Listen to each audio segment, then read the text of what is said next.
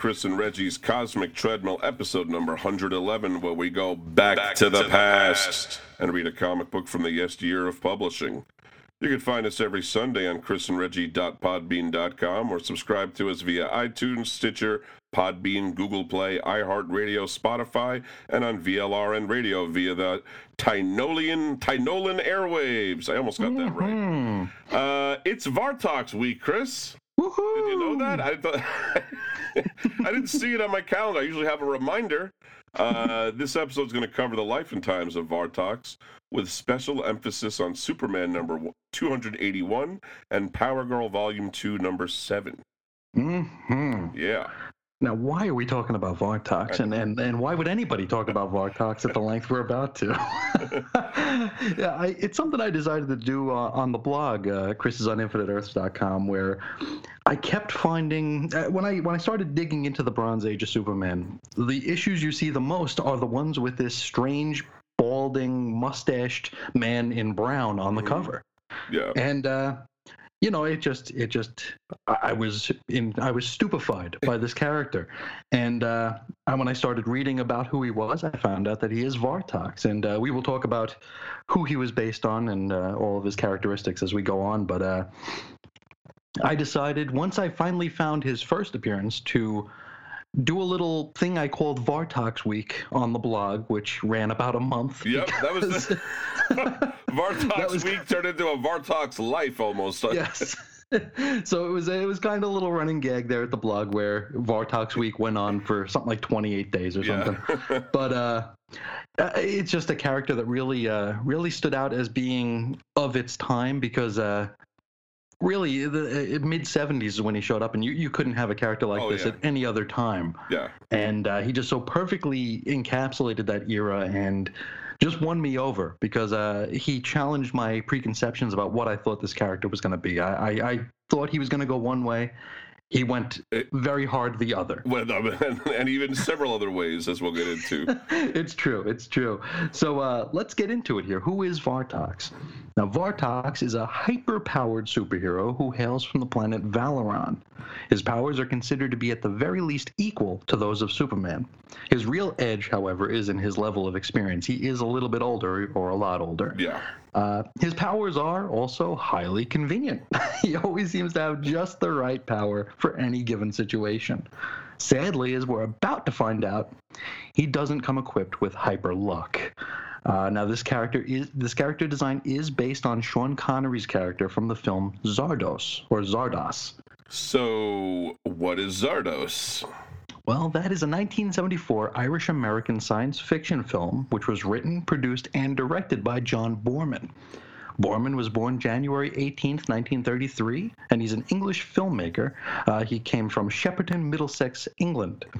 He won five Academy Award nominations. All right. Um, in 2004, he'd received the BAFTA Fellowship for Lifetime Achievement from the British Academy of Film and Television Arts. He says of Zardoz, the Zardoz world was on a collision course with an effete eternal society. Okay. Yes, he says he was, was inspired to write Zardoz while preparing to adapt The Lord of the Rings for United Artists back in the 70s. Uh, this never came to pass as UA feared the cost of production, and uh, since those films did come out later, we know that they were very expensive to produce. Yeah. Uh, it's worth mentioning, we guess, that uh, he was also the director for Deliverance in 1972, that Burt Reynolds movie, Sure. as well as Exorcist, Exorcist II, The Heretic in 1977, which is widely regarded as one of the worst films of all time. Do you think that he did uh, Zardoz because he did so well with Burt Reynolds? They were like, well, he, he can handle a mustachioed It might be. uh, lead character. he got typecast. any any any mustache will do. So again, let me know, Chris. What the heck is Zardoz? well, it starred Sean Connery and Charlotte Rampling. And so, what is it? Uh, film from May to August 1973 in Ireland at Ardmore Studios. And it's about Roger Ebert, then of the Chicago Sun-Times, described it as a genuinely quirky movie. all right. So, can we finally talk about what happens in the movie? All right, all right. It's going to get weird, though. Okay. We're going to jump to the far flung post apocalyptic future of 2293, where humans are split into two groups. We've got the Brutals, who are mortal and barbaric. We have the Eternals, who are the Effet Society, and they are, well, immortal. All right. The Brutals live in a wasteland, and we're and they're responsible for growing food for the Eternals. And the Eternals live in like this kind of a plush paradise called the Vortex.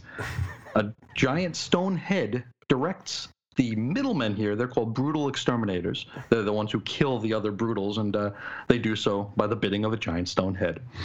Other things that the giant stone head says is, "The gun is good, the penis is evil." What? And it continues. The penis shoots seeds and makes new life, and poisons the earth with a plague of men, as once it was. But the gun shoots and purifies the earth of the filth of brutals. Go forth and kill. And so one brutal exterminator named Zed stows away on the giant stone head and meets himself some Eternals. So Sean Connery isn't Zardoz, No, no, he's Zed, and Zardoz is. the giant floating stone head. Oh, now I get it.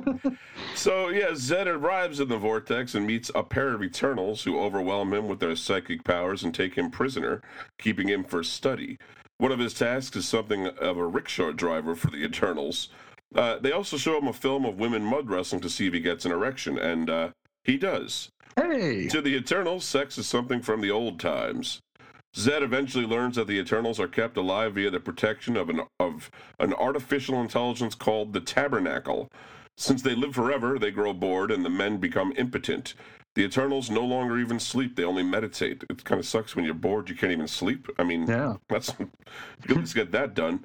Uh, some even get stuck in this meditative state. They're called the apathetics. I think there might be a message in this movie, Chris. Do you think? Possibly. Hmm, hmm. A little subtle, a little bit subtle. A little Uh, subtle. You got to uh, really read between the lines. Really, Uh, uh, Eternals don't mess about when it comes to setting rules for their society. Their failure to comply could result in being artificially aged and deemed a renegade. When an eternal dies, they are reborn in an artificial body identical to their original, and uh, we'll apply that to the comics later on. Yes, we'll also apply the artificial aging as well. Oh, yeah. now, uh, the Eternals are surprised that Zed isn't quite as savage, savage as they thought, and he's actually rather intelligent. This is because he is the result of a long running eugenics experiment conducted by Zardoz, or Arthur Frayn, the dude who was the voice of Zardoz. He was trying to make himself a Superman. Hmm, interesting. Hmm. We and he learned that back in the long ago, Frayn encouraged Zed to learn how to read, then showed him L. Frank Baum's The Wonderful Wizard of Oz. Get it? Wizard of Oz. Oh. Zardoz. Oh.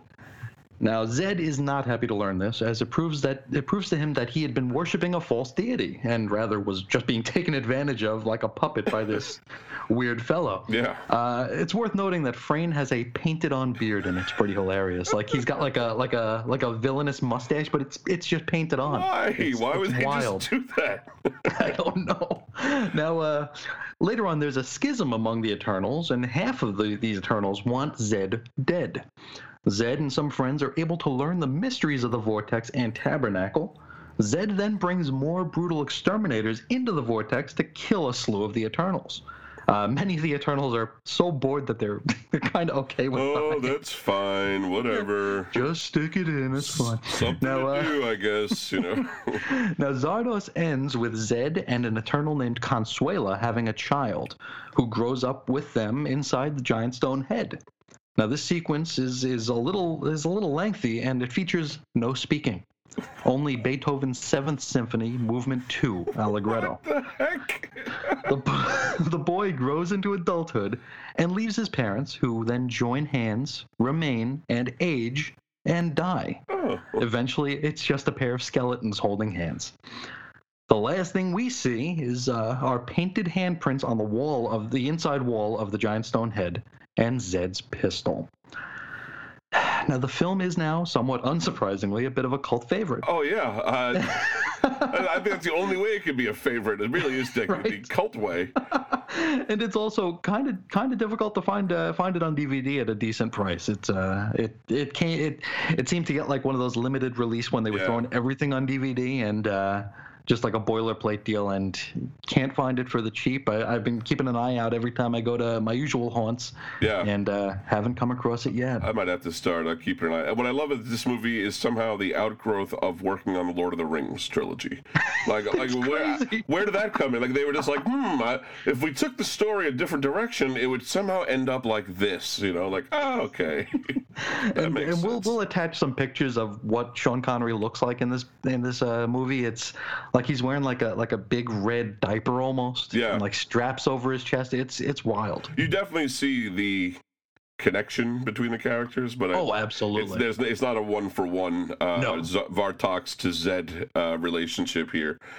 so now that we've learned all about Zardoz, let's learn about or meet Vartox for real in Superman number 281, November 1974 cover date. Story is titled "Mystery Mission to Metropolis" by Cary Bates and Curt Swan. So let's meet Cary Bates. We're going to be dealing with a lot of his work in this episode.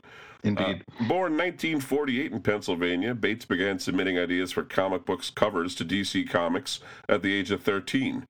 A number of them were bought and published, first being the cover to Superman 164, February 1964 cover date, drawn by Curt Swan. Bates began to sell stories to DC when he was 17, and he started working there proper in 1963. He's best known for his work on such titles as Action Comics, Captain Atom, The Flash, Superboy and the Legion of Superheroes, and Superman. In the interest of this episode, Cary Bates co created Vartox. Infantino returned to the Flash title with issue number 296, April 1981, and he and Bates collaborated on the series until its cancellation with issue number 350 in October 1985. Bates became the editor as well as the writer of the Flash title during this time and oversaw it until its cancellation in 1985. And yes, he wrote and oversaw that long trial of the Flash. Yeah, we won't hold that against him. At least not today. not today. Uh, now, his final Superman stories were Trapped in Imp TV in Superman 421, which was drawn by Curt Swan, and also Superman for a Day, that appeared in Action Comics number 581, which was drawn by Kurt Schaffenberger. Both of those comics were cover dated July 1986. In 1987 and 88, he wrote some stories for Marvel Comics' New Universe line, and he also created the Video Jack series at Epic Comics along with Keith Giffen. Cary was the head scriptwriter on the 1988 through 92 live action Superboy television series. That's that uh, syndicated one. Yeah. In uh, I, I, didn't, I, didn't, know he did that. That's pretty awesome. Yeah, neither did I. Neither did I. Uh, in 2008, he returned after a 20-year absence to Marvel, and he wrote True Believers, which was drawn by Paul Gulacy. Uh, it's a limited series about a team trying to uncover secrets in the Marvel Universe. Bates would make a return to writing Superman in an Elseworld story called Superman The Last Family of Krypton, and that was published not too long ago, August 2010. Mm-hmm. We jump across the table to meet Curt Swan. Douglas Curtis Swan was born February 17, 1920. His father was a railroad worker, and his family moved around a lot during Curt's childhood. He'd enlist in Minnesota's National Guard's 135th Regiment, 34th Division in 1940, and he was sent to Europe as part of the Allied support. Uh, Swan spent most of World War II working as an artist for the GI magazine Stars and Stripes. While at Stars and Stripes, he met France Herron, the writer, who uh, eventually directed him to DC Comics. Apart from a few months of night classes at the Pratt Institute under the GI Bill, Swan is an entirely self taught artist which is quite an accomplishment. Absolutely. Shortly after returning to civilian life in 1945, he and his new wife moved to, from Minnesota to New Jersey and began working for DC Comics. After a stint on Boy Commandos, he began to just pencil pages, leaving the inking to others. Initially, Swan drew many different features, including Tommy Tomorrow and Gangbusters, but slowly he began gravitating towards the Superman line of books. His first job penciling the iconic character was for Superman number 51, March through April 1948. Our research shows that Swan began penciling the Superboy series with its fifth issue in 1949. He drew the first comics meeting of Superman and Batman, Superman number 76, May June 1952. Swan always felt that his breakthrough came when he was assigned the art duties on Superman's pal Jimmy Olsen in 1954. Swan didn't take li- take to line. Sorry, Swan didn't take to. Swan didn't take to line editor Mort Weisinger's controlling hmm. style. Swan discussed his this period in an interview. He said, "I was getting terrible migraine headaches and had these verbal battles with Mort, so it was emotional, physical. It just drained me, and I thought I'd better get out of here before I go wacko." After leaving comics for the advertising world in 1951, Swan soon returned for National's higher paychecks. And, as Curt biographers note, the headaches went away after Swan gained Weisinger's respect by standing up to him. In the view of comics historian Les Daniels, Swan became the definitive artist to Superman in the early 60s with a new look to the character, which would, would replace Wayne Boring's cleft-chinned, angry dad version. Yeah, I, uh, I find this this is an amazing, a really good insight because you know, Batman got a new look. Uh, sure. Obviously, The Flash, uh, Green Lantern, even Green Arrow. We, we think of those guys, Batgirl, getting their new looks, uh, but we don't think of Superman, but he totally did. And uh, Absolutely. the Curt Swan Superman is probably the Superman you're thinking of in your mind when you think of him, or you're or you're thinking of Jose Luis Garcia Lopez. Is one of the two. Sure. That's almost definitely the guy you're thinking of. Absolutely. Now, over the years, Swan was remarkably consistent and prolific artist, uh, often illustrating two or more titles a month. I mean, if you look at a Bronze Age DC book, yeah.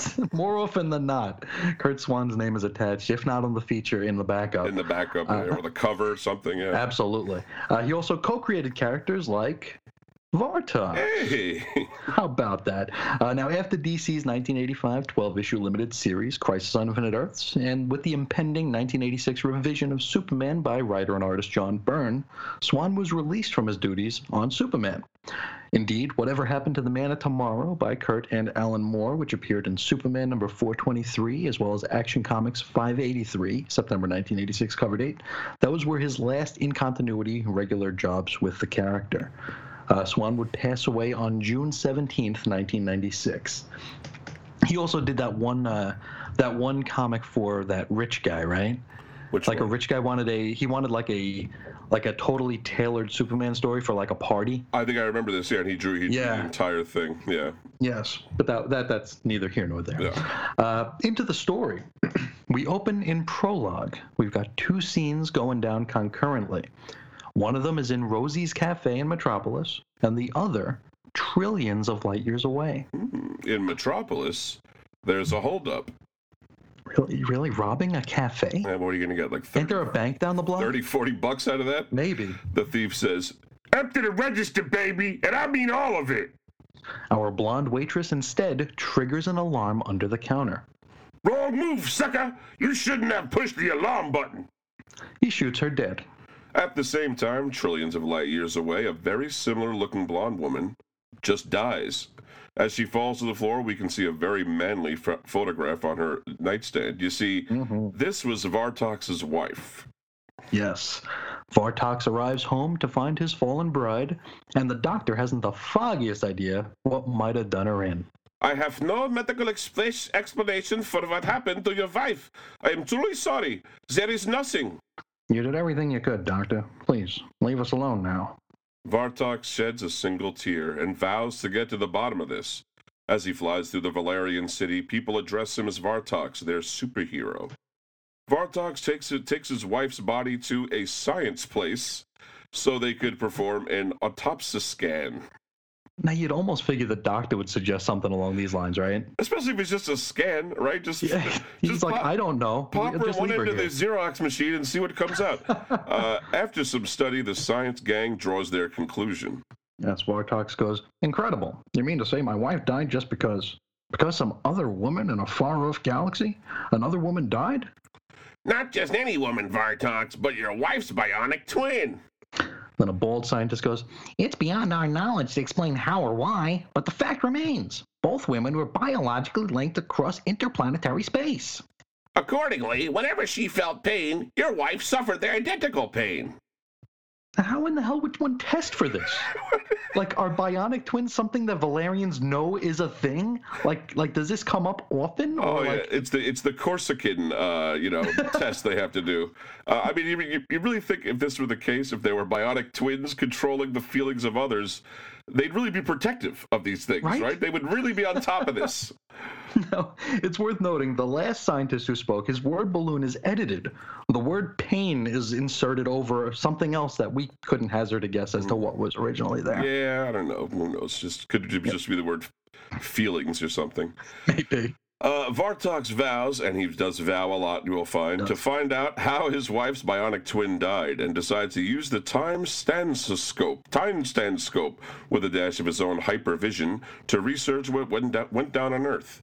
And he witnesses that holdup at Rosie's Cafe. Yeah, he thinks to himself, that Earthling criminal has no inkling that he's responsible for two killings, not one. And no matter what punishment Earth justice may decree for him, I shall be he shall be punished accordingly to my world's justice. The time stanscope then shows Superman. However, there is a complication. In the person of a superpowered crime fighter much like myself, Superman. Vartox knows that if he were to simply go to Earth and nab the killer from his jail cell, Superman would stop him. Wow, so they caught the guy then? I guess. I don't Okay. Next thing we know, Vartox is flying above Metropolis, and Superman is there waiting for him. Because, uh, get this now, Vartox sent ahead an intergalactic gram to let Superman know he was coming. What do you think the fee on that kind of thing is? Uh, in it, he I explains. sent it uh, cash on delivery. Probably was a COD. Damn it. Uh, in it, he explains that he wants to impose some Valerian justice on this killer. I see you received the intergalactic gram I transmitted, Superman. So you know why I'm here. Yes, I know Vartox, but I can't let you go through with it. We probably ought to mention that almost every single line in this issue that doesn't end with a question mark ends with an exclamation mark. That's point. right. There was shouting a lot here. Now, our foreign fashion plate informs Superman that he wasn't asking for permission in the matter, and he flies off. Superman attempts to pursue, however, Vartox is able to uh, emit smoke, which What? covers his getaway. Is he a Godzilla character? What happened? He might be. Don't know what sort of paralyzing effect it might have on me, but thanks to my super speed arm fanning, I don't have to find out. Super speed arm fanning. It's uh, right up there with super ventriloquism in the pantheon of underappreciated super Oh, yeah. Uh, meanwhile, at the prison, Lois is meeting with the killer from Rosie's Cafe. We learn his name is Frank Sykes. Alleged killer from Rosie's Cafe. Of course, of course, of right. course. Now, uh, Frank has promised her a big scoop. However, before he can deliver, he is yoinked out of the jail by Vartox. Yeah, Frank says, Hey, what's going on? Who busted me out of the slammer? You're under arrest, Earthling. I'm taking you to my world, where you'll be placed on trial for murder. What you talking about? Just then, Superman shows up, and they fight. Lois, upon hearing the hubbub, rushes outside the prison in order to get a better look at the battle. Yes, and as Vartox delivers a kick, he says, I am more powerful, faster, and far more experienced. And Superman thinks to himself, fighting me with remote control blows. Wait a second, did he just grunt in his mind? Yeah, second, remote control blows? What, Right. what is that? uh, Vartox lets loose with hyper charges, which ricochet off Superman's chest and hit, you guessed it, Lois Lane. And Mm. Superman is too late to stop it. Yes, Vartox watches Superman cradling a dead Lois and says, Superman, I, I never meant for anything like this to happen. Believe me, I, I'm sorry. Then he thinks to himself, This Lois Lane, I can sense he truly loved her. Then the other shoe drops. This entire scene was nothing more than a mental projection. Wait, so there was no intergalactic gram? Nope, nope. No big scoop from Frank Sykes? Uh uh Oh, that was a wonderful use of five pages then. Sure was. Uh, we'll let Vartox explain it. He, uh, back in Valor, Valeron, he thinks to himself, by hyperpower, I mentally projected what would most likely happen if I carried out such a battle plan. A clash between Superman and myself, ending in the death of the woman he loves. What cruel irony. To avenge the death of my mate, I would doom his future mate. So, how's about you? I don't know, just not fire a hypercharge into Superman's chest? You can try that. Right. That might help. Uh, Vartox decides uh, he vows to figure out another yes. way, yeah, a legal way to extract his revenge on Frank Sykes. Yes, we shift scenes back to Earth, the, the real Earth, not a mental projection as far as we know. We think. Uh, now, Lois and Clark are headed somewhere. While in the car, they discuss the Frank Sykes case. It turns out he managed to get away with murder. Uh, worse yet, the law prohibits double jeopardy, so he cannot be tried for the same offense twice. Double jeopardy is a clause in the Fifth Amendment of the United States Constitution which states, Nor shall any person be subject to the same offense to be twice put in jeopardy of life or limb, though Mistrials are generally not covered under this. Doesn't sound like we've got one of those here, though. So, uh, yeah, Sykes is a free man. He is. Vartox arrives on Earth here, but doesn't do much of anything just yet. Next stop, we go to a hotel room where we meet Frank Sykes. He's on the phone with his brother, Teddy. Thanks for getting me that lawyer, Teddy. He sure pulled the right legal strings to spring me. Never again, Frank. You're on your own from now on. This is goodbye. And then Teddy's tone then very abruptly cha- changes. It's almost as if though as though he's being possessed by someone. Listen, I've sent a very special friend of mine over to your hotel. He'll see to it that you never have to worry about the police again. And then as Teddy hangs up, Yeah, Teddy thinks to himself, What in blazes made me go through that phony special friend routine? I wouldn't help my brother Frank again if his worthless life depended on it. It was like some power possessed me for a moment. yeah, we we pretty much figured that out. You know, thank you. yeah. So Frank turns around and finds Vartox standing in his room. Vartox in a tailored suit, even. Yeah. Fra- Frank says, Eh, who, who are you? How'd you sneak into my room? Cool it, pal. The name's Vart. Your brother sent me over to help you out. Help? I don't need no help, especially from a dude like you. Your police arrest say uh, the your police arrest say you're wrong. From now on, I'm your partner. You and me are gonna pull a crime wave like this city's never seen. And then Vart asks Frank to snap his fingers, and once he does, they teleport inside the jewelry store, Spiffany's. Hey, clever. I think I had breakfast there once. Yeah. Frank says, Criminy, how'd you work that? I didn't. You did. Me? Vart and Frank steal a gem so large you could choke a horse with it. it's real, it's comical. Wow, what a beaut. Must cost plenty. Like they say, pal, it's worth a king's ransom. You know, I hate to be that guy, but who is they in that situation? I don't know. mean, yeah. who would even say the phrase "king's ransom" in, in the 21st or 20th Yeah, century? yeah. With another snap of his fingers, Frank and Vart appear reappear inside the hotel room. Meanwhile, across town, Lois and Clark are taking a judo class. Naturally, Lois is tossing Clark around like a rag doll. She goes, That's the third time I flipped you, Clark. When will you learn to use the counter move our instructor showed us? Uh, probably when he stops enjoying being flipped by you, honey. You know what I mean? Hmm. He's a uh, touch junkie. Oh, yeah. Uh, now, uh, while on the mat, Clark uses his telestop- telescopic vision to peek into Sykes's hotel room, and he sees him bobbling that Spiffany's gem. Uh, Clark, while holding his gut, says, Oh, that last fall was too much for me. Got to get to the locker room. I think I'm going to be sick. Now, instead of heading off to vomit, Clark soups up to check in on Frank Sykes and his beefy new running buddy. Before he arrives, however, Vartox drops a bombshell. Yeah, Frank is still kind of bobbling the, the gem around in his hands, and he's like, What? This sparkler's from another planet? What's gang? I assure you, this gem is priceless, but only on my world, millions of miles away. Somehow I believe you, but I don't get it. The way you talk and dress? Merely camouflage tactics. The better to blend among you earthlings without arousing suspicion. But enough of this talk. We must be on our way. Superman bursts in, and Vartox makes it look as though Frank Sykes is using superpowers to keep the Man of Steel at bay. Hmm. Superman's turned into a human corkscrew and sent drilling all the way to the ground floor of the hotel. By the time he can recover, Vartox and Sykes are already gone. Instead of uh, pursuing, Superman instead goes to Spiffany's. Huh. The uh, owner assures him that nothing is missing, and they've never carried a gem like the one he's being described. Hmm. Meanwhile, Vartox and Sykes are traveling toward Valeron via a glowing transport trail. Superman can see it, and he ultimately decides to follow along. He even smashes an asteroid that was in their path. Oh. Heck of a guy. That's a nice thing, yeah. Uh, at this point, we ought to say it seems like Superman's more curious than suspicious, uh, and Vartox notices that as well. Yes, he, he sees Superman and thinks to himself, he's leaving us alone.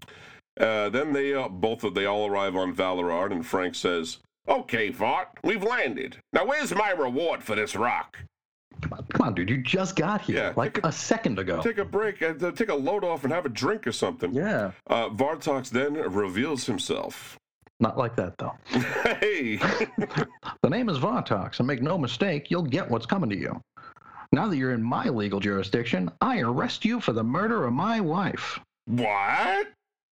Vartox explains everything, bionic twins and all. You tricked me. I was kidnapped and brought here. That's illegal. Not a law was broken, Sykes. I carefully worked out my plan so you'd come of your own free will. And thanks to your greed, you did. I guess uh, Spiffany's is cool with trespassing in the wee hours, right? right. As long as you don't steal anything, go, you know, walk Sure. up. Feel free to browse, folks. Just Yeah, don't touch anything. Feel things. Yeah, you're good. Just don't take it. Uh, now, Vartox grabs Sykes by the collar Where, where you taking me? To the Punishment Bureau. And I advise you that on my world, the penalty for murder is 60 years. And then Superman arrives to congratulate Vartox. Uh, he's done his homework on this situation, and he sympathizes. He sympathizes with his loss. Also, while he's happy he didn't break any laws, trespassing notwithstanding, he cannot leave Frank Sykes on Valeron for the next 60 years. Well, about that, Vartox says, No problem, Superman. You could take Sykes back with you now. He's already served his time. and then a hooded Sykes is escorted out. Yes, Vartox re- un- unmasked the uh, Frank Sykes here, revealing a much older face. As you can see, Sykes' age has been accelerated by 60 years. And at this, Superman doesn't even bat an eye. I got, No. you know, I mean, how is this? How is this okay? Uh, we got to wonder if the accelerated aging is better or worse than the management to the Phantom Zone. I don't know. Maybe, Uh, God, that's that's a toughie. That is a toughie. I would maybe say. Superman just saw Zardoz. but And he, he knows he knows what you do with the the accelerated aging. exactly. now we wrap up this issue and the first appearance of Vartox with Superman heading back to Earth, Frank Sykes under his arm. he thinks to himself, "The scales of justice have balanced out. Frank Sykes got away with murder on one world, only to pay the penalty for it on another."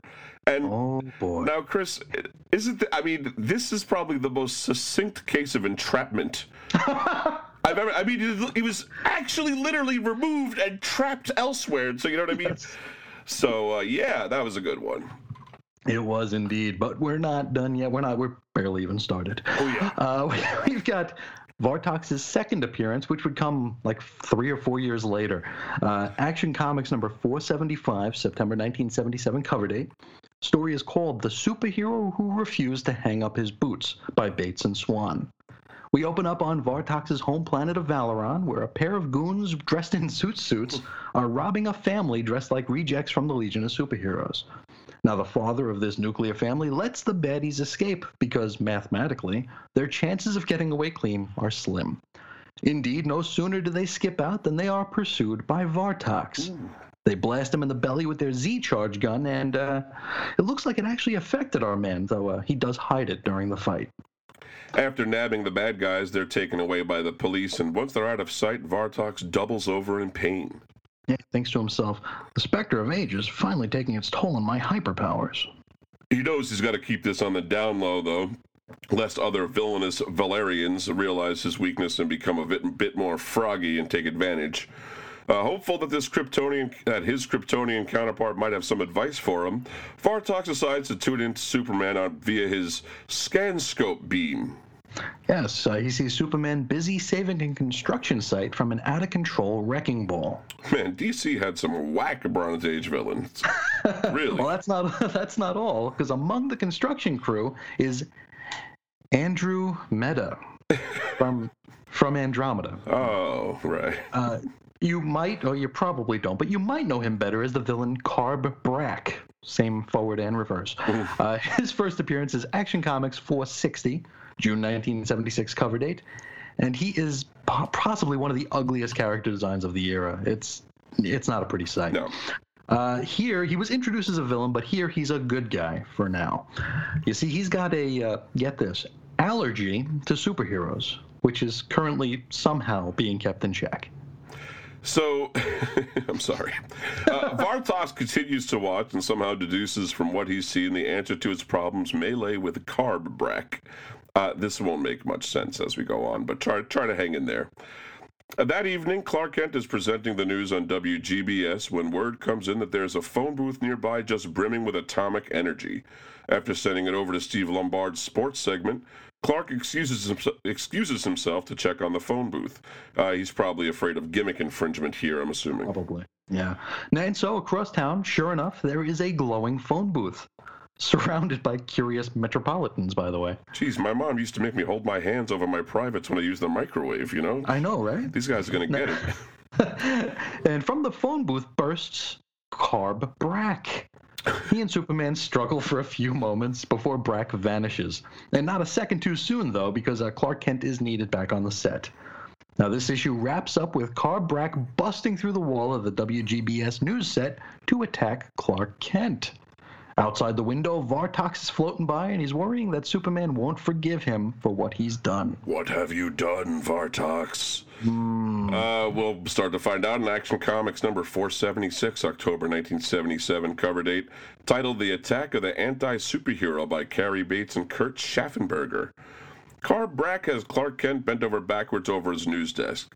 Thinking quick, Clark uses his heat vision to turn out the lights, and in the darkness, he makes his escape. He grabs Brak and flies out the window through some very black plumage from a nearby smokestack. Yeah, how, how smoggy must Metropolis be if a single smokestack is this damn sooty? It's like a this is- hellhole there. I mean, jeez. now, this smoke serves as a perfect cover up for Clark to change his clothes unnoticed. Wait a minute. Wait, we're pre-crisis, right? Yes. So, like, where Superman can like literally push planets out of orbit, he needs to cover of Yeah. soot to change his clothes. He can't just like whirl in a circle and do it. and it was at this moment that John Byrne said, Aha! Uh huh. It's worth noting here that Clark initially forgets to remove his glasses here. So uh, we do get a few panels of uh, Metropolitans going, I could have sworn I saw glasses. Uh, so Superman and Karb-Brak continue fighting until the Andromedan falls victim to a fever. He seizes a bit and then he just passes out. Superman scoops him up and heads to the Fortress of Solitude to give him the once over. Once there, Karb-Brak comes to and explains that his allergic reaction has been cured. what? But they just fought like three panels ago, not that long ago. Well, you see, the fever he had was due to the presence of another superhuman, which was the uh, second part of the cure. Stick with us here. Right. His allergy was triggered, then cured, all courtesy of Vartox. Superman is shocked to learn that Vartox is back. I mean, it's been years. Yeah, I'm sure most readers were too, and I'm sure some readers were even like, "Who?" Yes. Uh, we shift scenes to Metropolis, where Lois and Jimmy are on board a newscopter, and then a skydiver comes into the scene. just just a skydiver? Yep, just a random skydiver skydiving in Metropolis. Why not? Oh, Uh, sure. the sky, you know, right over the city. That's a fine place. Uh, the skydiver's chute gets all tangled in the chopper's blades, and it looks like everybody's going to die. But then, Vartox swoops in and saves the day. He introduces himself as a friend of Superman, and Jimmy's all, "Oh yeah, I remember Superman mentioning a Vartox." yeah, nice try. Right? Yeah. now, Lois has chills when she sees Vartox. Uh, Julius Schwartz's editorial note claims that this, this is residual from that fake scenario, the you know the the mental projection Yeah. from Vartox's first How, appearance. how would she even know about that? Like, Right? What didn't that not really happen? I don't understand. he wasn't even on Earth when he when he did that, that, was like that was like a dream that he had. Uh, so Superman returns to Metropolis and has Vartox to join him on the roof of the Galaxy Building, and then introduces him to Karb-Brak. Vartox tells the story of what brings him here, and in it, Superman is a visitor from another planet who is suffering power loss. He, Vartox, that is, is Earth's champion in this tale. He suggests Superman, having stolen Karb-Brak's energy, leave the Earth. Sounds like the poor dude has just lost his mind. Oh yeah. Uh, Karb-Brak actually buys in on Vartox's take on the story. Yeah, Superman thinks to himself, Vartox is all mixed up. He's just explained his own predicament and reasons for coming to Earth. The energy toxins from Karb-Brak not only revitalized him, they also deranged his mind. Knowing better than to reason with a pair of Looney Tunes, Superman heads home to strategize. Uh, he comes up with a plan, and he only hopes Vartox will forgive him. Oh, isn't that bromantic? Gosh, BFFFF. Uh, the next morning, uh, Superman confronts Vartox, who attacks him straight away with a bolt of malleable lightning. Uh, but then Vartox is distracted by the sight of his dead wife standing atop a nearby building. Superman uses this distraction to his advantage and, still pretending to be an interloper to Earth, rushes off to be with his wife, and that shocks Vartox back to his senses. Of course, Vartox's still unnamed dead wife is really Lois Lane in a blonde wig and an, and an uncanny valley mask. Uh, Vartox, having learned his lesson, collects Karb-Brak, Karb-Brak, and together they leave Earth. And he stays away for a whole two years this time, too. He does. He does. He doesn't come back until Action Comics number 498. This is August 1979 cover date. Story is called The Catastrophic Man, which pretty much tells you what Vartox is, is in this time here. Uh, it was by Bates and Swan. Now we open with Vartox returning to Valeron after a quote grueling galactic patrol. Uh, Vartox fact: Valeron is part of the Sombrero Hat Galaxy. Oh, right. That's what they got a lot of uh, ta- Taco Bells over there. What? How does that work? Delicious. Nice. delicious. Uh, now, upon return, he saves a little girl's uh, cute little cat beast from a tree. Oh yeah, then the uh, the planet explodes. Oh, that was kind of rough for the cat. Yeah. Yeah. Uh, so so far, Vartox lost his wife, his powers, his mind, and now his planet. Yeah. He's not having a good couple of years here. No. Uh, back on Earth, Lana Lang buys a candy apple and seductively chomps away at it while millionaire Rodney Smathers attempts to chat her up, and she turns him down flat.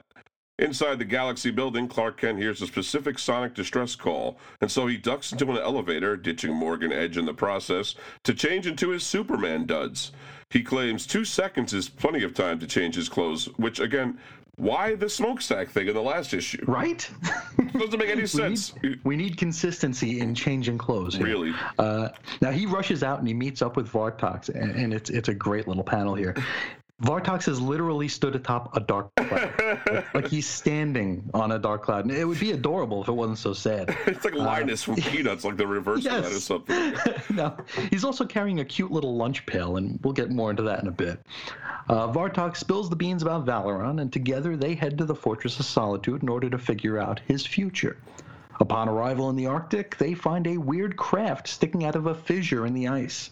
Superman assumes that it just crashed. Vartox corrects him. That craft has been there for centuries. It's only visible now due to some glacial shifting. It is, of course, lined with lead, so Superman can't peek inside it. The convenient lined with lead. You know. hmm uh, Vartox has no such weakness, however, and uses his hypervision to look inside. What he sees is all of the people of Var- Valeron who he'd failed. He drops to his knees and starts pounding the ice in frustration.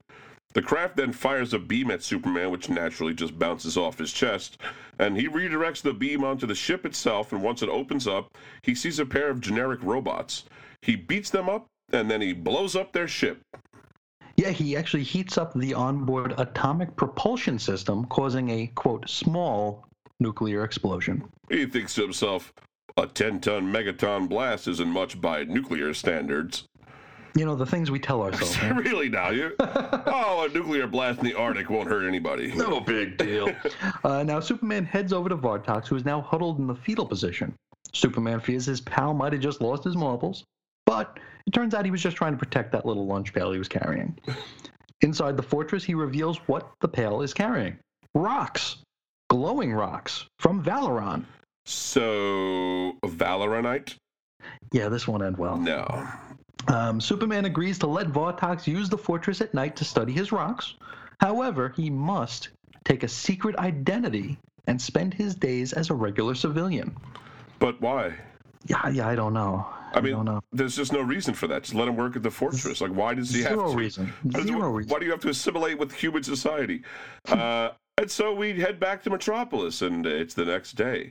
We're in the commissary of the Galaxy building where Steve Lombard is acting like a jackass, causing Clark to spill his lunch tray all over himself. He picked the wrong dude to mess with on the wrong day, however, because the Galaxy building's newest security guard happens to be good friends with CK, and that security guard is Vernon O'Valeron. Uh-huh. What a what a not fake name. Uh, Vern smashes Steve's head into his own lunch tray, then causes the waste disposal unit to back up, spitting all sorts of gunk on poor Lombard. That's great. I, it is great. At this point, Vern meets Lana, and it's love at first sight. In fact, they spend the entire afternoon together. Lana is almost late for the six o'clock news. After the broadcast, Clark and Lana meet up with Vern outside. Then, the sixth floor of the Galaxy building explodes into flames. Vernon rushes off, and moments later, Superman arrives. Uh, wait a second, that doesn't sound right. Right? Yeah, it doesn't, because uh, this this Superman is actually Vartox using a hyper hypnotic illusion. So it's not just hypnotic. No, no, this is better. Oh, it's hyper, right? Okay. Yes. Now Vartox saves the day. Then he returns in his civvies to make out with Lana. Uh, we wrap up the we wrap up back at the fortress that night, where Vartox realizes that his arrival on Earth has doomed it to suffer the same fate as Valeron. Also, you know, he he was responsible for Valeron blowing up too. It doesn't stop with this guy. The guilt he must have is horrible. Yeah, I mean, Spider Man looks at this guy and goes, "Ah, poor sap." no, he could be worse. You know, it could be him. uh, so, Action Comics number 499, September 1979, cover date. As the World Turns, for the last time by Bates and Swan. We join Superman and Vartox as they are changing into their civilian gear in a Galaxy building storeroom. Vartox begins to explain how dire the situation is to Superman. However, they're interrupted by that Galaxy staffer who always seems to get in the way.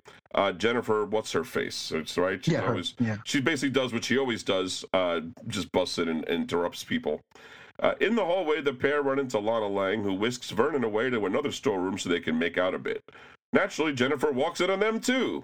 Uh, Hey. she, they should probably put a bell around her neck, right? Something Or at least make her carry a thing of Tic Tac. that would work. Yeah, same. Yeah. Now, uh, we next join Lana and Vern as they share a picnic in Metropolis Park. And Vartox immediately, and we mean immediately, spills the beans about his identity. everything the death of his wife, the death of his homeworld, everything. Uh, Lana is so touched that she sheds a single tear. I mean, that's like a it's like a hail mary play. You know what I mean? You Right. lay, lay it all out in front and just see what happens. Uh, yeah, I wonder if she, she's crying. I wonder if he dropped a little litter on the highway while he was at it or something. That's usually where you get a single tear from. Right. Now. now, back at the Galaxy building, Clark Kent receives a teletype regarding some strange going da- goings down in Corleyville, Wisconsin. Seems the Cor- Corleyvillians are certain that the world is about to end. And so Clark soups up to look into it. In Corleyville, the Corleyvillians swarm around Superman and they beg for him to take them all away to a safe planet. Like Mars or, or the moon. Uh, basically, any planet without an atmosphere should do, right? What makes those planets safe? I don't really understand by your standards. Uh, meanwhile, in Metropolis, Perry, Lois, and Jimmy receive word that this mania isn't specific to Wisconsin. Indeed, the United Nations adjourned, and people of all faiths are making what they expect to be their final pilgrimages to Jerusalem. On his way back to Metropolis, Superman runs into Vartox, who finally tells him what's going on. The world is going to end, and it's all his, that is, Vartox's fault. As they fly over Eurasia, this I love, they come across a jet with a red star emblem, which, get this, is about to drop a gas bomb on a populated city below to put them to sleep permanently. Uh, I just got to repeat that. A government jet is about to murder a city's worth of people because they're scared the world is going to end. That- Perfect sense. but I I have to say, I really feel like that would happen still. That, that, that's how, that's how Scary, right? crazy the world is. Uh, Superman and Vartox neutralized this threat, and good thing it was only this one jet in the whole world that the Eurasian government set. I'm, I'm pretty sure we're not supposed to be thinking about that. No. now, back at the Fortress of Solitude, Vartox informed Superman that while he was on that grueling patrol last issue, he wound up bringing a theoretical X element back with him to Valeron. Once that element came into contact with the oxygen molecules, there was a chain reaction which made like millions of miniature atomic bombs, and uh, boom goes the planet. Superman ain't convinced and he wants more proof. And so they check the molecules under their microscopic vision, and Superman finds that they look perfectly normal. And so Vartox headbutts him. Oh, yeah, that'll do it. Sure. Yeah, it'll convince him. After the tussle, Vartox shocks Superman with a hyper brain blast. When Superman comes to, he sees Vartox dressed in Kryptonian garb. Uh, he's playing Jor-El in a dramatic reenactment of pleading his case to the Science Council using Kryptonian mannequins. Really. Uh, Superman kind of loses his stuff over this, to be honest with you. Uh, which, you know, you can see why. They fight outside, where Superman again uses his microscopic vision. This time, he sees the oxygen mole- molecules snap, crackle, and popping. Turns out these little chunks of Valoranite Vartox brought with him in that adorable lunch pail were the reason why the molecules appear cool inside the fortress. And so, Superman and Vartox beeline into the Sombrero Hat Galaxy to grab as much of Valeron's rocky remains to bring back to Earth and neutralize the X element. And they do. Right. Uh, this adventure concludes with Vartox and Lana Lang making out atop the Galaxy building, with old Vern saying farewell, for he is off to find a planet that he could be the champion of. This brings us to Superman issue number 356 from February 1981. Story is called Battle of the Super Hyper Powers by Bates and Swan. We open this issue with Clark, Lana, and Steve Lombard uh, about to hit the slopes. Clark is, of course, playing the playing up his oafish clumsiness. Steve is, of course, being a jackass. He uh, pushes Clark down the hill. As they shush down the slopes, there's an avalanche. You see a certain hyper man just whizzed onto the scene and into the path of a jet, which causes a sonic boom. oh, Vartox, you Mm, what are we rascal. gonna do with you? uh, now Clark uses his super breath to push Steve to safety before souping up and saving the day. Lana watches from the top of a hill and somehow misses Clark changing into Superman. Uh, it's, it's really a moot point though, because it's not like she'd have much of a chance to tell anyone, considering she just got snatched by a man with hairy arms. Oh, what the? They do realize that Vartox is on the cover, right? I mean, we know exactly. It's not like a surprise to anybody here. Yeah, I know. So Clark returns to the cabin and finds Vartox and Lana in an embrace. Uh, he's come back to Earth to bid Lana a final farewell, a final, final farewell. Sure. You see, he's found a planet that needs a champion. Tynola. Hmm. So do we make a Tylenol or Shinola reference? I, don't know. Either one would do, I think, in this case. Uh, anyhow, so Vartox uses his hyper powers to literally freeze Steve Lombard. Then he briefly makes Goo Eyes with Clark. Once Var- Vartox takes his leave, Lana spills the beans on everything Vart had told her before excusing herself because she wants to be alone. hmm In the next morning, Lana and Steve wake up to a note from Clark. In it, he writes that he's not one with the snow and decided to return to Metropolis. That'd be kind of a jerk move if he was there right. I kind of hope he wasn't. Seriously, like what the hell? Now, it turns out that when Vartox gazed longingly in his eyes the day before, he was actually hyperbeaming a secret mathematical code to him. It seems that Vartox might be at the mercy of the Tynolans. You see, they're actually creating all the threats that he must defeat.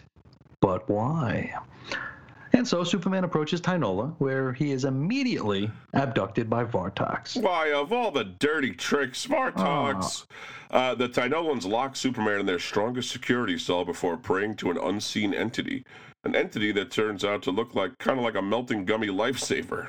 Yeah, it's pretty gross. On to Superman 357, March 1981 cover date Food for a God by Bates and Swan. We start with Lois and Jimmy uh, worried that they haven't heard anything from Clark since he left for his Mammoth Mountain ski trip last issue. Lois is struck with a feeling of dread. Elsewhere, Lana's upset that her beloved Vartox is gone. This time, for good, for realsies. Yeah. Also, Superman hasn't shown up at the Metropolis Civic Center where he was set to be the recipient of a humanitarian award. How many of these things must he have by now? I mean, I would think it kind of slipped his mind, probably, because it's like, you know, oh, right, uh, another humanitarian award. so where are Clark, Vartox, and Superman right now? We need to know. Well, since we just discussed the previous issue like a minute and a half ago, we're not surprised to learn that they're on Tynola. Now, Superman is still being held captive by the Tynolans, and we learn that this was all part of a ruse put on by the Super Hyper Friends. Uh, Superman would be held captive and engage in some super surveillance in order to find out why the Tynolans are creating all of these monsters for Vartox to fight. Now, it turns out the Tynolans are kind of fattening Vartox up with hyper energy, which he expends with each hyper super feat.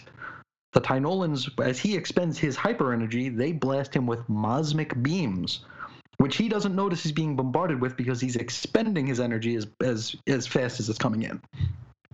When Vartox is good and fat, they're going to sacrifice him and his mosmic cream filling to that melting gummy lifesaver that we met last issue in the sky. We learn that that thing is called Muxumbra. It's uh, rather fortuitous to the Tynolans that Superman arrived because if Vartox doesn't sate Muxumbra's, hum- Muxumbra's hunger, Eh, they figure they'll just feed him Superman too. Just keep stuffing superheroes into him until he's done. Sure. So uh, that whole description made me really want to brush my teeth. I don't know why. so Superman attempts to escape, but it would seem that the Tynolans have done their homework on the Man of Steel. They close a dome over his head and bombard him with red sun energy. Then Superman is loaded into a damn cannon. the Tynolans plan to fire him into space for Muxumbra to gobble up. Va- Vartox arrives just as the fuse is lit. Superman is fired right up to the mouth of Muxumbra, and Vartox arrives only a few seconds later. Muxumbra zeroes in on Vartox's Mosmic cream filling and begins to chow down. Just as Vartox is about to fade out of sight, Superman has an idea. He asks Vartox to blast him with Mosmic energy. Vartox seems to have made peace with dying at this point, though. I mean, after all he's dealt with, wouldn't you? Yeah, also, I'd be like, what are you, Mosmic energy? What is going Yeah, on? Yeah. What is that? What is happening? How do I separate that? Uh, is, is there a switch? Uh, he ultimately comes around though and blasts Superman with that Mosmic stuff. Moxumbra abandons Vartox then and zeroes in on Superman. How- However, when he goes to take his first bite, we learn that Superman's powers are, get this, indigestible. That's awfully convenient. Sure, that worked out Sure. nicely. Now, uh, Moxumbra disappears. Superman assures Vartox that this uh, gummy lifesaver will never return to Tynola. Back on Tynola, Vartox decides to stay. After all, the planet might actually be in need of a real champion right now. Yeah, probably not, but whatever. We'll I let mean, him. um, they, they also just spent a whole bunch of time jerking you around. I mean, you really want to help these people True. out? It's true.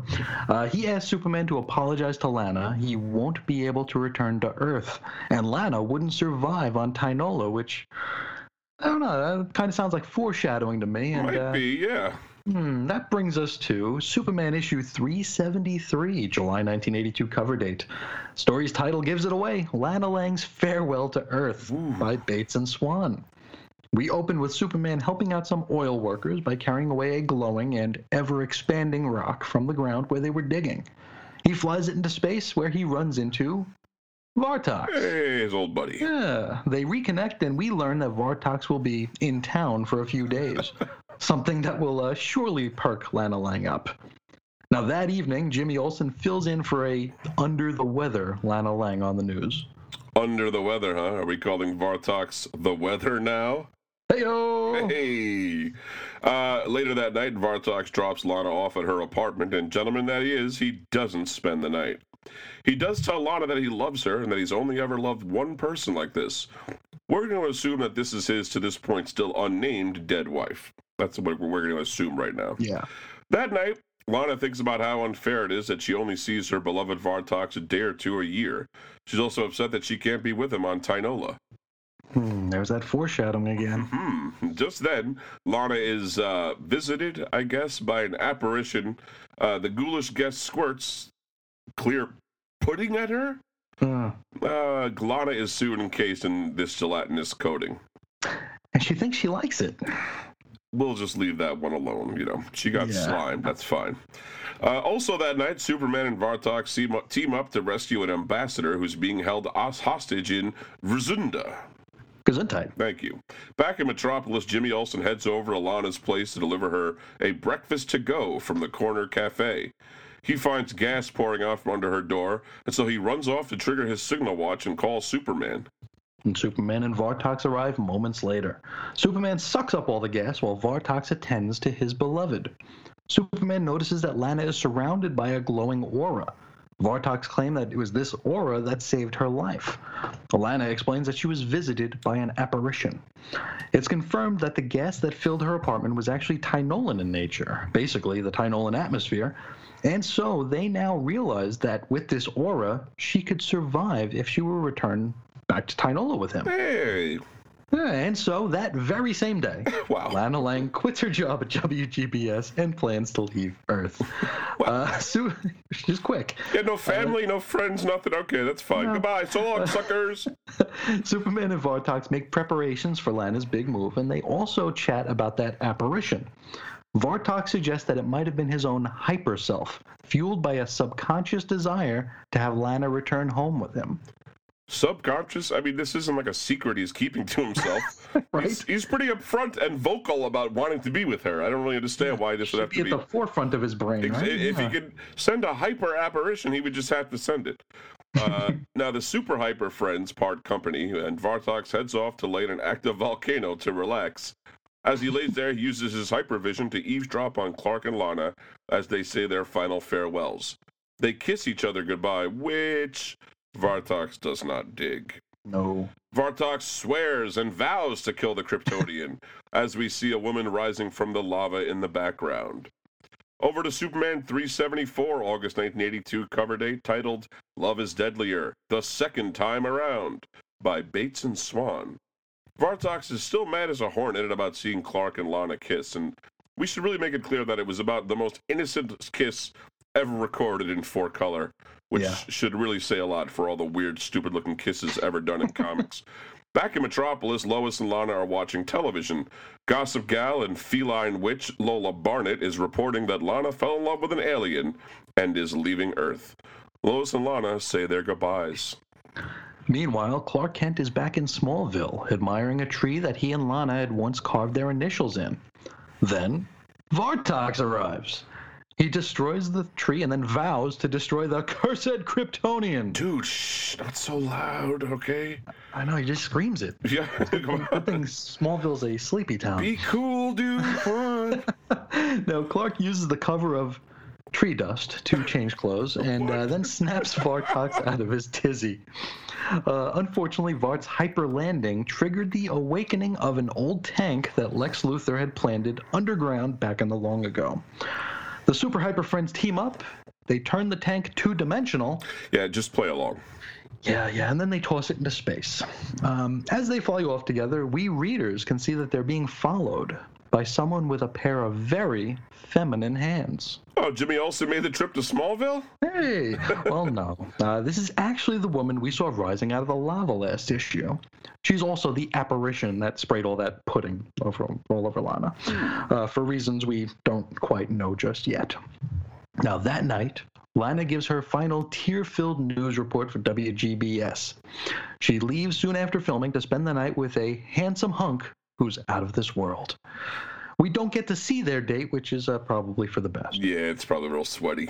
Hmm. Uh, we do, however, get to join Vartox on his late night patrol with Superman. Here's Vartox spills the beans about the other woman he loved as much as Lana, and get this, he wasn't talking about his still unnamed dead wife, who finally, several years later, we get a do get a name, and it was Elira. Totally worth the wait. Yeah, really. Uh, the actual woman he was talking about was named Cyrena, a terrorist. You see, she and Vartox fell in love back on Valeron, and she gifted him a cl- clunky love pendant, which really complimented his open vest and chest hair. Really, I mean, Really good. He's Really the, nice. he is the kind of guy you want to give a big uh, chunky necklace to. uh, it, but it makes it even worse that this pendant was actually a means for her to siphon his hyperpowers so she could pull off her terroristic feats. Uh, Vartox returned, turned her into the authorities, and then, as we know, Valeron went boom. Uh, and that's what I call a clean breakup. Well, not so fast. Hmm. Uh, we're going to find out about her pretty soon. Uh, now, Superman leaves so he can go to Lana's goodbye party. Wait a second. How many damn times are we going to say goodbye to this woman? Right? It's true, right? uh, now, this party is being held at Studio 53. Which is sadly one worse than Studio 54. It's also one better than Studio 52. That's true. That is true. Yes. Uh, Vartox decides not to attend. He doesn't want to, you know, cramp anybody's style, make anyone feel uncomfortable. And he probably doesn't want to show anyone up on the dance floor either. Yeah, you know, Vartox can definitely disco out there. Oh, There's absolutely. No question. Yeah. Absolutely. Now we wrap up with Vartox being visited by that same blonde woman. She gets his dander up about Superman moving in on his woman, says this is going to be his last ditch mm. effort to to get Lana to marry him. And so Vartox vows to kill the Kryptonian. Again? Again. All right. Takes us to our next issue Superman 375, September 1982 cover date. Story is called The Stoning of Lana Lang by Bates and Swan. We open atop the lit dance floor of Studio 53, where Morgan Edge is sharing a goodbye dance with Lana Lang. It's worth noting that Steve Lombard is dressed like a cowboy for some reason. It's true. It, it would be it would be funny if it weren't so damned adorable. Really? I mean, like a- looks like a real cowpoke, Somewhat weird. All right. like what your mom would dress you up in for like a Little picture kids, uh, little when you're five. yep. Yeah. Now Lombard cuts in on the da- on the dance, and immediately jams his tongue down Lana's throat. Whoa. like immediately. Uh, then Superman arrives and swoops Lana into his arms. Hey, he even takes his shirt off. I, I, I think that's just a coloring error. Oh, well, that's probably a good thing because Vartox busts through the roof of the place. Oh, Uh, he and Superman fight while the other party guests scuttle around, and Vartox unleashes a salvo of his patented quadruple jolt, jolt which naturally ricochets off Superman's steely chest and hits Lana square in the back, turning her to stone. Talk about being petrified. Hey. uh, Vartox is then arrested let off in handcuffs, which shouldn't actually have any effect on him, but all right. Uh, Superman wraps Lana's rigid body in his cape and flies it off to the Fortress of Solitude. So so so the, the the police don't want the body. Well, this obviously has the same rules as Gotham City, right? Heroes take juris, I jurisdiction. guess. uh, at the fortress, Superman attempts several rejuvenation techniques. Another scene we thankfully don't get to witness, but it's no use. Lana remains a petrified woman. Superman next visits Vartox and the Slammer, and it looks like Vart is finally coming to grips with his mental instability. Uh, better late than never, right? I mean, how does a dude who runs this hot and cold even manage to put on his pants every day? Just like the rest of us, Chris, one arm at a time. Hmm. Superman assures his hyper chub that he'll get to the bottom of this, and he realizes that the answers may be in Jimmy Olsen's camera. Sure enough, everything we need is right there. Looks like Vartox's quad whatever thing actually didn't hit Lana. That was a whole other beam. What kind of crazy future camera is Jimmy using? It's I don't know. It's got to be a Minolta though. I'll tell you, those guys are amazing. From like it must be from like the Legion era, right? Because this I would thing think so. catching catching beams just like a centimeter apart. It's ridiculous. Now, uh, before Superman can return to the jail to inform Vartox of his innocence, Vartox busts out of the clink. Like, why did they even put him in there? right? He, that doesn't take much. Uh, now, the prison guards find some crystal shavings in his cell. Next, we see Vartox. He's confronting that blonde woman. Now it's confirmed as his terrorist ex girlfriend, Cyrena. He explains that he knows that she was around because the crystals he kept in his pocket were glowing. They were glowing. Vartox has pockets? Uh, I good mean, point. what? Yeah. yeah. Anywho, these crystal shards were actually pieces from that old clunky love pendant. Cyrena reveals that she survived Valeron's destruction because she escaped from jail at the very moment the place went boom. Uh, she swiped a Starflyer and traveled the galaxy with only one goal in mind revenge against the man who rejected her love. Vartox attempts to reason with her, but uh, gets a mouthful of poison gas for his troubles. Ooh. Then Superman arrives and burns off all the gas. Cyrena charges at Superman but bounces off his chest. Not unlike a quadruple jolt, if you think about Right? it. Yeah. Uh, she drops to her knees and admits to being still being in love with Vartox. Uh, she then de- agrees to depetrify Lana. Back in the fortress, she does just that. Unfortunately for her, the only way she could do so was to take on the petrification herself. The important thing is that Lana's saved, and now she and Vartox can head back to Tynola. Well, not so fast. Lana's aura is gone. She'd never survive there. Uh, well, I hope WGBS makes her pay for all those goodbye parties. Yeah, they gotta backcharge that. Maybe garnish the wages or something. a couple of grand at least. Uh, a few days later, Vartox leaves, and he takes the stoned Cyrena with him. Now to Superman number 389, November 1983 cover date. Brother Act by Cary Bates, Paul Kupperberg, and Curt Swan. Uh, in this, Vartox only appears on the final page as part of the issue's second epilogue. He's unconscious in the head of a comet. Mm-hmm. Takes us right into Superman number 390, December 1983 cover date.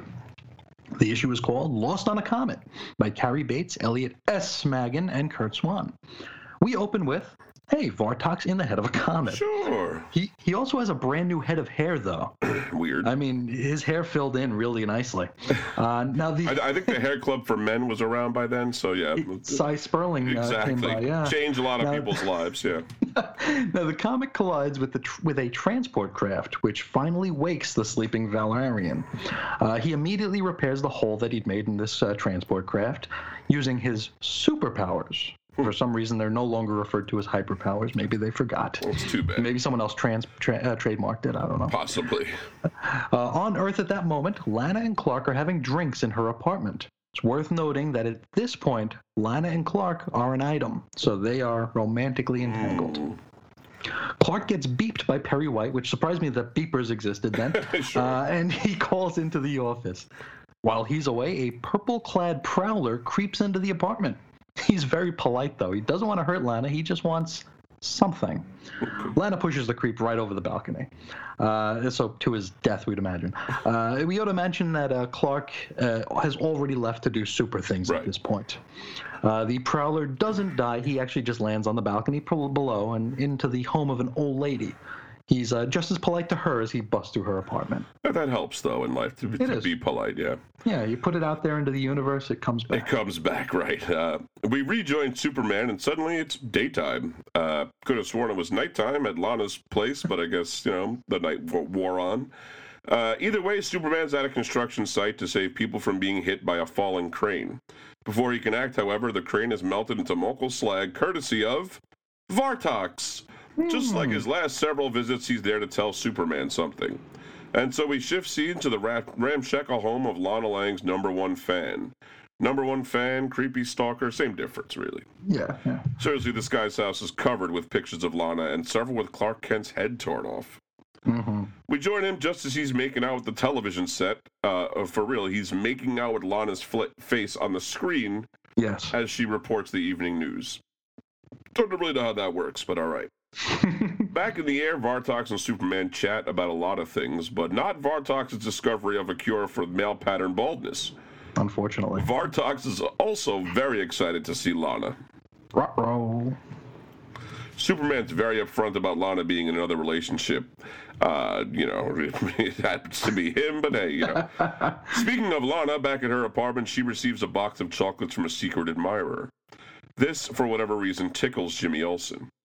Over at the fortress, Vartox and Superman discussed missed opportunities, and Vartox is rather bummed, claims to understand Lana moving on. And so he and Superman shake hands. Wait for it. And then Vartox backhands the Man of Steel, and a fight is once again on. Didn't we already read this one?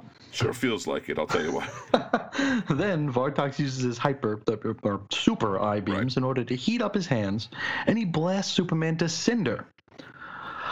Only not really. The past few pages were simply a delusion. I mean, there's got to be a pill for that, right? You'd figure, Or a right? pill- In a the pill wide causing that. World one of of the uni- two. yeah. now, Superman and Vartox part company as the former has to attend the TVA broadcast banquet with Lana. Once he's gone, Vartox falls to his knees, coping with the loss of his lady and his mental faculties. Over at the banquet hall, Clark Kent attempts to enter. Only Clark Kent's already inside. Huh? Hmm. This imposter gets tossed out on his keister. Then Vartox arrives and let his own damn self into the hall, for he has business to conduct. And it happens in Superman number 391, January 1984 cover date, Who Stole the Newswoman of the Year by Bates, Maggin, and Swan. This is that issue with the repurposed Jose Luis Garcia Lopez image of Superman sitting next to a giant computer monitor as its cover. We open this with Lana accepting the award for Newswoman of the Year. Vartox swaggers in, vowing to make her his again. Yeah, we got to include this line here. He says, "And no blue-suited, pot-bellied Kryptonian harlequin will keep you away from me." I mean, you got to know he, rehearsed he rehearsed that line in the mirror more than once. More than Uh, once. it was pretty. It's pretty good. Pot-bellied Kryptonian. I love it. it's like something Dolomite would say. I love it. uh, Vartox attacks Clark Kent, hoisting him above his head by his lapels. Then he then strikes that Al Bundy throwing a touchdown pose and hurls Clark through a window. Clark manages to fall safely. Duh. Uh, Vartox then goes to swipe Lana. He she throws her award at Vartox, which bounces off his chest like a quadruple jolt. yeah. He grabs her and they vanish, not before leaving an ever expanding photon energy star in the banquet hall. Clark soups up and brings the star his brings the star to space before it can engulf everything. He then quickly returns, making it look like he'd landed in a tree. That evening, Clark Kent reports on Lana's Vartoxian abduction on the evening news. The creepy stalker is watching, and he is ticked off. He is so ticked off that he hurls a pillow at the set. I, I can only imagine what he would do if he was uh, even more mad. Really? Uh, throwing a pillow. Uh, he then he then heads into the uh, the next room over where we find Lana Lang. huh? Actually, it's just a dummy dressed up like Lana Lang. Uh, I'm really not sure which is worse here. Well, one is definitely worse, but they are s- both super creepy. Yeah, freaking Uh, out a we- little. we jump back over to join Clark as he dines with some fellow staffers, including Lois Lane. And it's really weird to only refer to Lois as a fellow staffer, but uh, Yeah. I mean, this is the uh, early 80s. What are you going to do? uh, she suggests that if Superman allowed Lana to be abducted, he's clearly lost a step. Clark stops to consider that she might be right. Back with Vartox, he's headed to the Fortress of Solitude to find out everything he can about Superman. Shouldn't he already need, like know everything he needs to know? He's known him for a long time, you know. Hmm, interesting. okay. Well, after getting learnt up, Vartox heads over to the active volcano where he'd left Lana Lang. Uh, Lana realizes that this doesn't seem like the same Vartox she was ready to wed not all that long ago, and begins to smell a rat. So we jump back to the creep who is reading an edition of the Daily Planet from a little while back, the one that has a front page story Vartox Lana Lang marriage off, uh, which isn't a contest. It means that their marriage was canceled, uh, just so Yeah, to make it clear. Uh, worth noting that he's reading this it to his Lana Lang love doll, and he wonders how he might measure up against Vartox in a fight. Yeah, uh, let us know how that turns out, pal. All right. Yeah. He then kisses his love doll and leaves, and we all kind of get the shivers. Yeah. The next day, we join the creep as he walks past a bank that is currently being robbed. He's completely out to lunch about that, though, and doesn't even realize it. He d- he also doesn't realize that the jail that he just stepped into the street in front of the getaway car. Luckily for him, Superman's there to save his worthless life. Yeah, and then instead of thanking him, the creep actually starts laying into Superman for not saving Lana Lang. Superman thinks to himself, having just been reamed by this guy, says, "Whew, this one's a real winner." You know, that might be the cruelest thought to ever cross Superman's I think mind. so. I think that's that, that's the closest he ever got to denigrating anybody. Yeah. uh, back at the volcano, Lana yells at Vartox and he vanishes. At this point, Lana's about 90% sure this isn't her Vartox. We rejoin Superman at the Fortress of Solitude, and it's quite a mess. He, st- he finds a pattern amid the chaos and deduces that Vartox has been busy digging for anything he can use against him. Uh, Superman finds this odd, considering he and Vartox have been super hyper friends for nearing on a decade at this point. Later still, we meet an alien law enforcement agent from the 6th Western Cluster Precinct. It just rolls off the tongue, doesn't it? Yeah, talk about practice in a mirror, huh? Jeez. Mhm. now, the agent, Goopel, from the planet Lyra 8, meets with Superman to explain that a dangerous Diebuck alien named Soraka has escaped to Earth. Oddly enough, our spell check more or less gives the thumbs up to that last line. Wow. Goopel is the only one that gets a line under it. Yeah. Sirach is good. Diebuck is good. Lyra 8, no, good boy. Uh, now, Goopel explains that Soraka can take possession, possession of superhumans, which, uh, you know, kind of gives it all away, doesn't it? yeah. Now, su- suddenly, Superman Siraka shifts into Vartox and takes out the agent. You see, it wasn't Superman at all. Siraka realizes that his Vartox husk is just about outlived its usefulness, and he seeks to next take over Superman himself. Which takes us to Superman number 392, February 1984 cover date. If a Body Meets a Body by Bates, Maggin, and Swan. We open with Clark Kent delivering the evening news. Tonight's top story Lana Lang is still missing. In other news, nothing. Really, it must be. Yeah. Uh, now, following following the broadcast, he slinks off to change clothes in a storeroom. He is visited by the holographic head of Vartox. What a pervert. Although they have changed in the same storeroom before, so. Yeah, he's not new. seeing anything new. Right. Uh, Vartox challenges the Man of Steel and really seems to get under his skin. Yeah, Superman says, I suppose you'll get around to telling me what it is you want. And when your addled head, when your addled head is splattered over the countryside. Wow, splattered over the countryside. He's, he's I- angry. That's crazy. That's a little wild. Yeah. Elsewhere, the creepy stalker rents a boat for a one-way trip. You see, he's planning to kill himself. Yeah, he rows out a ways and writes a note to Lana and does the whole message in a bottle thing. Ah, the classics. Oh, and it's here we learn his name Wallace Gurkheim. Totally worth the wait. Wow, yeah. Uh, meanwhile, in an Incan temple, Wait, what? yep, th- this is where Vart- Vartox has taken Lana. Well, Straka as Vartox, that is. It's here that we get the secret origin of Straka, which is basically exactly what Goopel said last issue. He takes over superhumans' bodies, bada bing, bada boom. Back in Metropolis, Wally Gurkham's death boat floats into, into the way of a giant cruise liner, which makes short work of the dinghy, capsizing it with the quickness. But then a glowing body emerges from the drink and flies off. Over at the Fortress of Solitude, Superman has a visitor, the creepy stalker. Superman grabs the geek who informs him that, Yes, you know me, Superman. You know me better than you think. hmm, you don't think. You know, that that might actually make the Lana Lang love doll even a bit creepier still. Might, yeah. Uh, just then, Vartox transmits a satellite image that transmits on every television screen on Earth. He challenges Superman to either face him or forfeit the Earth to him. Yes, and so Superman heads down to the Incan temple just as Lana Lang is about to be dropped into boiling acid, which is convenient. Sure. Uh, before he can save her, he's attacked by Vartox. Worth noting that the creepy stalker is also here, and he phases through a wall of the temple. Oh? But is he there to save Lana, or just to get a peek at her drawers? Because uh, you know she is hanging upside down, and they're totally visible. uh, Vartox then blasts the temple with a hyper beam, collapsing it. Superman says, "You, you killed her. I'll kill you." Hey, hey, hey! Threatening to kill? Doesn't Cary Bates realize that Mark Waid is probably reading this? Yeah, That's not his Superman. not buddy. at Come on. all. He would be Uh-uh. a a letter in the next issue, I'm sure. Mm-hmm. Uh, just then, Soraka busts out of Vartox's chest and attempts to plunge itself into Superman.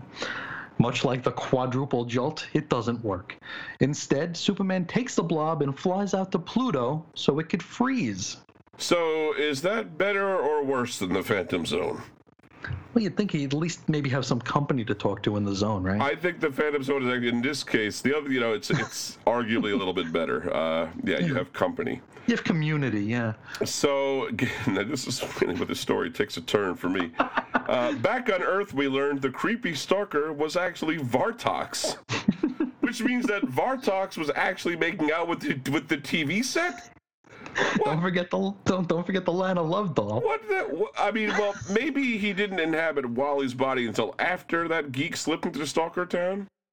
I got to tell you, that's my head canon because you know, if not, Wallace is going to be really shocked to find that his home has become a shrine to Lana Lang. And, and and of course, you know, there is still the Lana Love doll. Yeah, I, I feel like that can't be stressed enough. You're right. There, that that was deeply, deeply disturbing stuff. Yes. Uh, oh yeah, and that stalker, while it's what's his face, Lana offers him a job at the Galaxy Building. Like, why? Keep your friends close and stalkers closer. Is that the motto? Maybe. Uh, so we wrap this up with Vartox and Superman shaking hands, promising to be friends forever. Aww. And then in Action Comics number 583, September 1986 cover date, that was Whatever Happened to the Man of Tomorrow, Part 2 by Alan Moore and Curt Swan. Vartox appears in two panels during this landmark story and doesn't get a single line of dialogue. In the second and final panel, he's cradling Lana Lang, so there's that little nod. Yes. Uh, Vartox gets another mention in Who's Who in the DC Universe number 25. This is a March 1987 cover date, and it's basically just a quick and dirty look at Vartox. Uh, but it's worth noting that it, emit, uh, that it, it omits his final pre-crisis story arc. So uh, we're guessing that Yeah. nobody wanted to tackle that Lana Lang love doll thing. Yeah, right now I kind of wish we didn't either. You know That's what I mean? true. Kind of put true. some. we- We were having a good time with Vartox, you know, and laughing, and it suddenly tur- took a dark turn there. Yes, he's got a doll and he's making out with the TV set. He kind of Very reminds me that that third clay face has kind of became, became like that guy or something, like just loving True. a mannequin. Uh, yeah, so that is all of the pre-Crisis and Infinite Earths appearances of Vartox. Uh, Mm-hmm. And you might think a character like this wouldn't slip out past the tight continuity that followed Crisis and Infinite Earths, but He did. And when we come back mm-hmm. from a little break, we're going to tell you all about those appearances.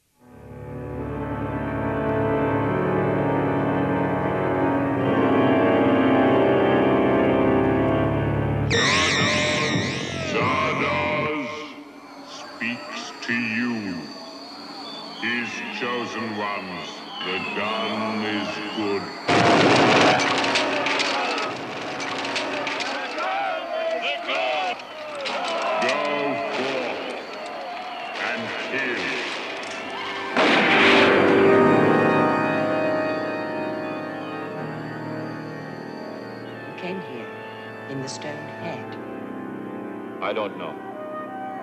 It is the only path and passage into the vortex.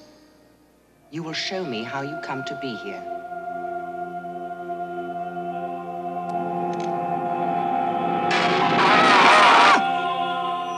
Tell me everything. My name is Zed.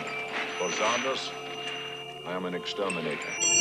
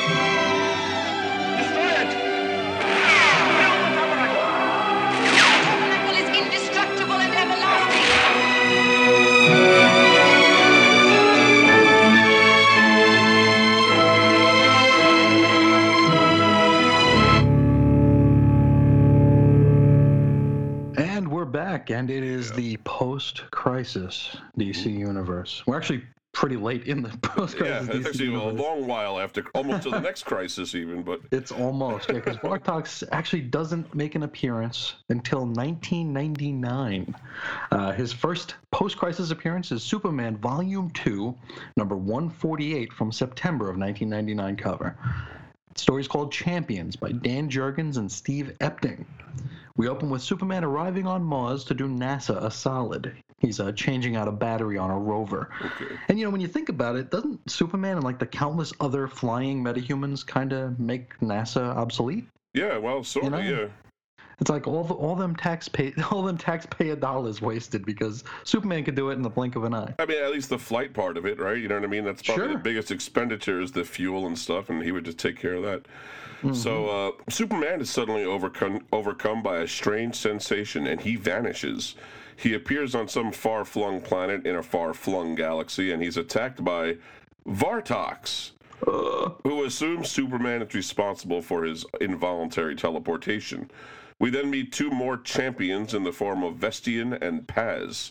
They agree to work together to get the bottom of their current situation. We go back to Earth where we uh, check in on Smallville, where Lana Lang meets Lana. Uh, I'm sorry, Lois Lane meets Lana and Pete Ross's baby, Clark, and she's not pleased No. that, you know, that her husband is the uh, baby's namesake. Uh, we jump back to space where the champions are addressed by their captors. Which are apparently the very sands of the planet that they're standing on. They need those champions to protect them from an invasion so that they can evolve and prosper. Uh, they even offer to send them home free of charge, even if they decline to help them out. this, this being Superman, of course, he decides to help them out. Sure. Uh, before they know it, they're in the thick of it. Superman wants to hold off and strategize, but Vartox just rushes in. It's it's worth noting here that post-crisis Vartox is basically just a generic guy who punches things. It's really really lame. Um, his new costume sucks too. uh, also, here Valeron is still a thing that exists. But as we'll find, that's not super relevant later on anyway. But uh, yeah, it's it's too bad. But he just becomes punchy, hairy guy, you know, essentially. Uh, now, Superman saves Vartox, and after a bit of strategizing, wins the day. Turn, it looks like they're all going to be sent to their respective planets, but it turns out Superman's the only one to go home. They're being held hostage by an unseen force. This whole thing was a sham, and they're ordered to deliver both Superman and the Earth, or else their home planets of Val- Valeron, Gravicus 7, and Poan will be destroyed. Over to Superman Volume 2, number 150, November 1999, cover date. Earth's Final Hour by Jurgens and Epting. This is uh, worth saying that this issue is Doc Dan Jurgens' swan song on the Superbooks until Convergence, Lois and Clark, and Rebirth. And what a way to go out on a pretty legendary run of uh, Superman books. There are thousands of large drill like needles raining onto Earth and embedding into the ground. Near Mount Rushmore, Superman attempts to pull one out and gets shocked silly. It wouldn't matter much, though, considering there's no way he'd be able to yoink all of them at, at the same time or in time. Yes. Back in Metropolis, the End is Nigh Brigade is out in force. Uh, Jimmy Olsen tries to calm them down, only to be stopped by Pro- Professor Emil Hamilton, who suggests that the panickers, well, they might be right this time. Uh-oh. Uh-oh. Uh, now, Superman heads back to Metropolis and gets hit by a truck. Whoa.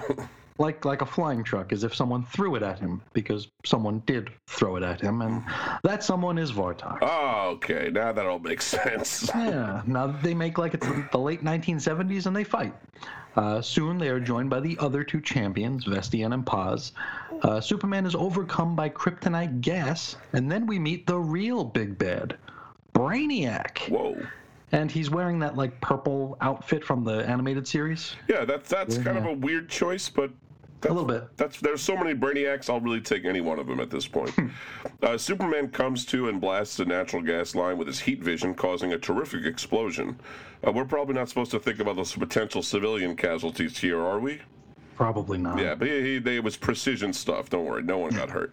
So Brainiac and the gang don't even bother looking for Superman. I, I guess we can assume Brainiac is like an ironic name, like Right. calling a big guy tiny or something like that. they head to they head for Brainiac's ship, which doesn't even look like a skull. Like Oh come! Oh come on, it's the lamest thing. I mean, this is really not a great Brainiac. Uh, but this was 1999. We were way too cool for that sort of stuff at this point. It's true. So we shift to another scene of Lois and Lana, and this time Lana, Pete, and baby Clarky are visiting Metropolis. When rubbing it in once just isn't enough, you got to bring it to him. Imagine how Pete must feel. I'm I really now. I'm gonna show off babe, the baby named after the guy I really love. That's my and, Uh. and my husband's best friend. While, while we're at Right. it, anyway. Now, speaking of Pete, he and Lois go for a walk to get some diapers. Uh, and they also talk about how uncomfortable this entire situation is, because it is. Yeah. Uh, Superman returns to his apartment and finds Lana and baby namesake instead of Lois. Vartox and Vestion then deliver a hologram message uh, in the skies of Metropolis, demanding that Superman show himself, or they will tear down every building in the city until they find him. And so Superman heads over to a rooftop and does that whole "you want some, come get something," which uh, they do, and so they do. Uh, the champions make short work of Superman, and Vartox promises to kill him quickly and painlessly. Brainiac's all screw that and blasts Superman into a pile of ashes. Whoa, whoa. Seems almost too easy, doesn't it? Just a bit, huh? Yeah. Well, with uh, with their job done, the other champions ask Brainiac to send them back to their respective home planets. Brainiac isn't exactly ready for that, and even goes as far as to destroy Paz's home planet of Poan just for kicks.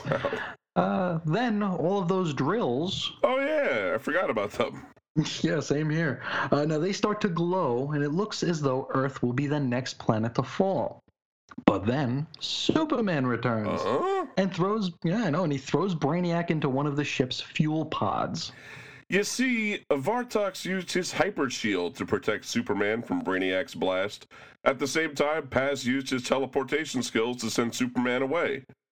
And nobody's nobody's questioning where the ashes came from, but uh, apparently this was the plan all along. Yeah, nobody happened to fill in Warrior Woman Vestian on this plan either. You know, she just kind of left alone there. Uh, Brainiac pulls himself from the fuel tank and ejects the champions and then departs Earth. Vartox, Vestian, and Paz give chase, and we never see any of them ever again. Well, we will see Vartox a decade later, but it's a very different Vartox. Jurgen's run ends with Superman winking to the reader. Classic. Indeed. So we jump ahead over a decade later to Power Girl Volume 2, Number 7, February 2010 cover date. Lust in Space by Palmiotti, Jimmy Palmiotti, Justin Gray, and Amanda Conner. Let's meet Jimmy Palmiotti. Born August 14, 1961, he attended the High School of Art and Design in New York City. Started at Marvel Comics in 1991, inking titles such as The Punisher, Ghost Rider, The 'Nam, and the Marvel 2099 line. In 1994, he and his buddy Joe Quesada formed the publishing company Event Comics. They co created several characters and titles, including Ash, a firefighter with superpowers in 1994, 22 Brides, about a group of girls that run the New York underworld in 1995, Painkiller Jane, a female cop with healing powers in 1996, and she actually makes her first appearance in 22 Brides number one. Also, Kid Death and Fluffy, about a boy and his pet robot dog in 1997. Then the following year, Event Columns was con- Event, Event Comics was contracted to do several books for Marvel Comics, dubbed Marvel Knights. Marvel Comics, which had just filed for Chapter 11 bankruptcy, asked Quesada to work for Marvel in a more exclusive capacity and contracted him and his Event Comics partners for, to produce a line of Marvel books dubbed Marvel Knights. These were experimental takes on some of what were then Marvel's B list characters Daredevil, Punisher, the Inhumans, and Black Panther. For Marvel Knights, Jimmy inked the Quesada penciled run on Daredevil. Of particular note, the Guardian Devil arc penned by Kevin Smith, which is Daredevil Volume 2, numbers 1 through 8, November 1998 to June 1999 cover dates.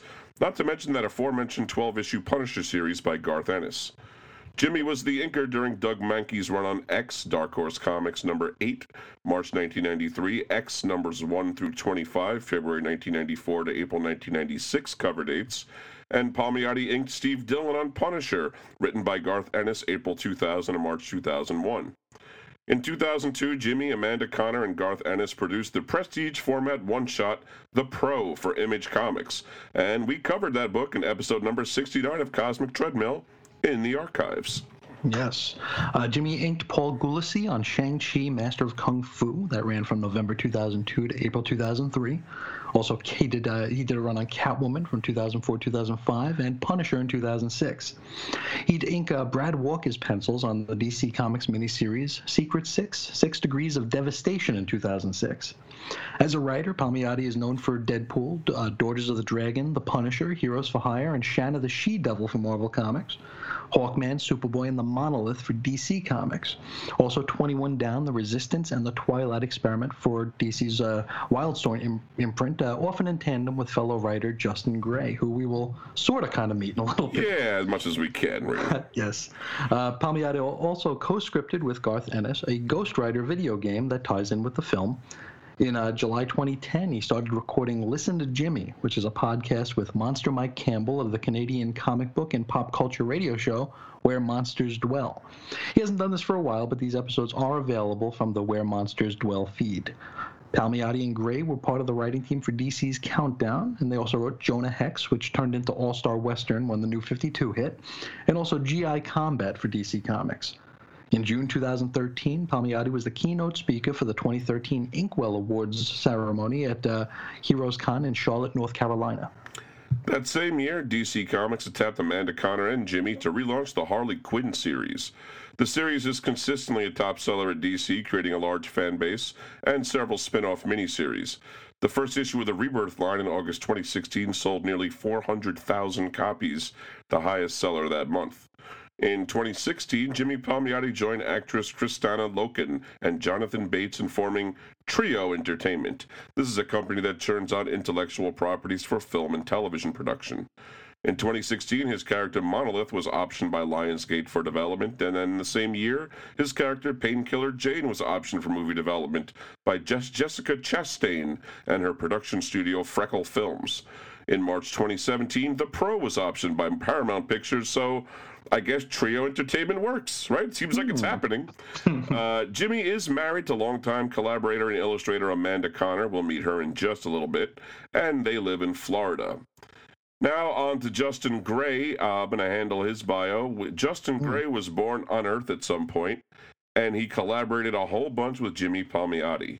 Looks like he got his start in comics as an editor for Palmiotti and Quesada's Event Comics in 1999. And we'd go through his bibliography, but we kind of just did when we went through Palmiotti's stuff. So there true. it is. Uh, we hop across the table to meet Amanda Conner. This is another person who was born on Earth at some point. Uh, she studied at the at the Kubert School in Dover, New Jersey, and worked as a color uh, worked at a color separation company which handled comics coloring prior to the industry's ad- adoption of a computer program such as Photoshop. Then she would work at a comic book store. At the time, she lived a little over an hour from New York City, and on her days off, she would travel to New York City with a father and use his office as a home base from which to call editors at Marvel Comics and DC Comics in order to request portfolio reviews. At the same time, she became acquainted with professional artists through her work at a comic shop and answered an advertisement by artist Bill Sienkiewicz to become his assistant. After about her sixth or seventh time showing her portfolio, Marvel editor Greg Wright gave Conner her first illustration assignment. This was an 11 page Yellow Jacket backup story that appeared in Solo Avengers number 12, November 1988 cover date. Her other early work includes uh, some some work for Excalibur, also Suburban Jersey Ninja She Devils from Marvel. It was uh, written by Steve Gerber. Uh, Strip AIDS USA for Last Gasp in 1988. Uh, and Archie and the Adventures of Bayou Billy uh, stories for Archie Comics in uh, 1989 to 1990. Those are two different comics, by the way. Yes. I would love an Archie and the Adventures of Bayou Billy, but it, it had yet to happen. Maybe someday. Maybe someday. Uh, now, this was around the time that she'd meet Jimmy Palmiotti, who was working as an inker. From 1993 to 1994, she penciled issues 1 through 10 of Peter David and Richard Howell's creator owned series Soul Searchers and Company, published by Claypool Comics. In 1994, Amanda penciled Barbie Fashion number 43, a Marvel Comics title that was licensed from the Mattel doll. And that same year, she did her first Vampirella work with Vengeance of Vampirella, a mini comic that was bundled with an issue of Wizard magazine. The following year, Amanda penciled issues 2 through 11 of Marvel's Gargoyles, which was based on the Disney animation television series of the same name. In 1996, she penciled Kid Death and Fluffy Spring Break Special Number 1 for Topps Comics and Tomoe Number 3 for Billy Tucci's Crusade Comics. She also returned to Vampirella with Harris's Vampirella Lives number 1 through 3, which she teamed with her writer with writer Warren Ellis. In 1997, Amanda illustrated the intercompany crossover Painkiller Jane versus the Darkness for Event Comics. It was here, free of the constraints of licensed properties, that Amanda says she found her niche. On PKJ vs. the Darkness, she discovered that it was that it was possible to render material of a dark tone that incorporated black humor. Amanda Conner returned to Painkiller Jane with a number zero issue, which recounted the character's origin. Her other comic book credits include Lois Lane, codename Knockout, and Birds of Prey for DC Comics, as well as Two Step with writer Warren Ellis for the Cliffhanger imprint of Wildstorm Comics. She did X Men Unlimited for Marvel, Gatecrasher, which she, she co created for Black Bull Comics, and The Pro, which we did talk about already. Yes. In 2005, she illustrated the origin for Power Girl in JSA Classified issues 1 through 4. She also penciled a Blade comic uh, to go with a special DVD edition of the film. Conner Palmiotti and writer Justin Gray worked together via their multimedia, multimedia entertainment company, Paper Films. They collaborated on the Terra miniseries, which premiered in November 2008, and also the first 12 issues of the Power Girl ongoing series that we're going to be looking at very, very shortly. Yeah. In uh, 2009, Conner drew the Supergirl story in Wednesday Comics, which was like that newsprint thing that DC put out at the time. That was a real weird experiment. Yeah, I loved it. And that, yeah, yeah, it was re- it was great. And that also uh, featured appearances by Krypto and Streaky the Super Cat. Uh, following her departure from Power Girl, Conner wrote and penciled the story published in Wonder Woman number 600. That was August 2010 cover date, and that featured a team up between Power Girl, Wonder Woman, and Batgirl. IDW Publishing would release The Art of Amanda Conner in uh, April 2012. DC Comics published DC Comics: The Sequential Art of Amanda Conner the following November. She's drawn uh, every color for, uh, sorry, every cover for Harley Quinn, as well as uh, co-written the series since 2013, and uh, more or less does whatever she wants. Uh, we we wish she would do some more interiors. Yep. and uh, her artwork has appeared in movies and on television. And they, they left uh, they left Harley not too long ago. Yeah, uh, this summer or was it last summer? Very very think so. recently. Very Uh, I think it was. I think it might have been this past summer. But we did hear a cryptic uh, something from Jimmy Palmiotti months ago, a couple of months ago, Yes. where he said that Amanda would be doing interiors, but we haven't heard anything about it since. So. Uh, I'll Fingers buy, crossed. I'll buy that comic, whatever it is. We'll find out. So we open up on Val- Valeron, where Vartox the Hyperman is battling Cash Cash Cavan Yeti pirates. Sure. He's referred to as a Tynolan here. We love the mention, even though it doesn't really make sense in this context, because remember, Vartox wouldn't venture to Tynola until after Valeron went boom. But here, Valeron still exists, so it doesn't really make sense, but whatever. Uh, he defeats the Yetis, however, they get the last laugh by firing a contraceptive bomb into Crystal City, Valeron's capital.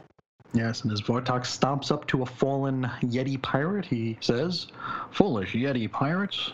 And the Yeti pirate, pinned to the ground, says, Heh, you lose, Vartox. Doesn't appear that way to me. We sacrificed ourselves. Any moment now, our hunters will detonate a contraceptive bomb in the heart of Crystal City. You people will die while we continue to prosper and claim the planet.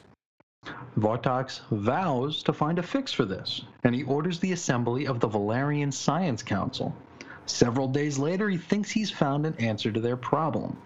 In Vartox's quarters, which are basically decked out like a mid 70s porno set, uh, we, we assume. Oh, right. right. We've never seen it, sure. Uh, no, no, no. Uh, he is approached by his chancellor, Gruvicus Mello, who looks exactly like you might expect someone named Gruvicus Mello to look. Yeah, Gruvicus says, There will be no future generations. Vartox is aware of this, Chancellor Gruvicus Mello. Vartox has a plan. The Cosmosis Crystallis has delivered unto Vartox a handful of potential females with whom Vartox will mate. Which shall you choose? Vartox has chosen the fair haired beauty whose physical endowments best complement his own. He is, of course, talking about Power Girl, who we must say is far better endowed than Vartox. Yeah, it's not like we're going to break out the measuring tape or anything, but at least from our vantage point, uh, PG's got him beat. Pretty much, yeah. Uh, Gruvicus wonders what might happen should Power Girl not be all that into Vartox. Ha ha ha! Vartox enjoys your sense of humor, Chancellor.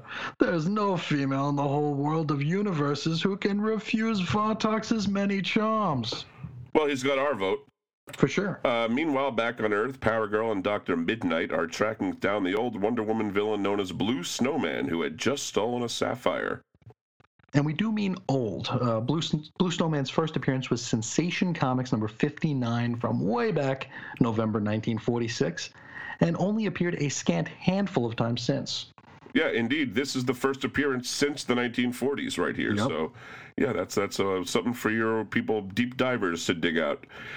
Now, the JSAers make short work of the Blue Snowman and stop to admire their pipe. Uh, snowmen have pipes, of course, and Yeah. this blue one is no different.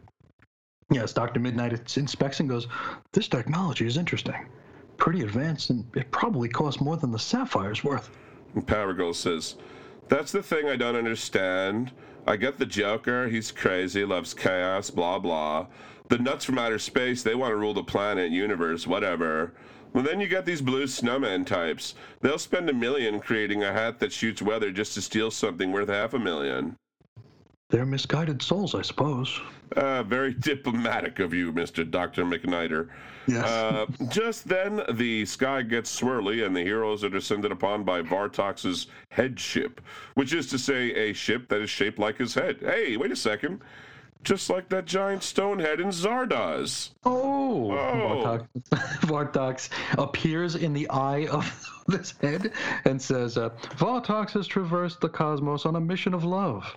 The object of Vartox's affection is you, Kara Zor-El. Oh, no.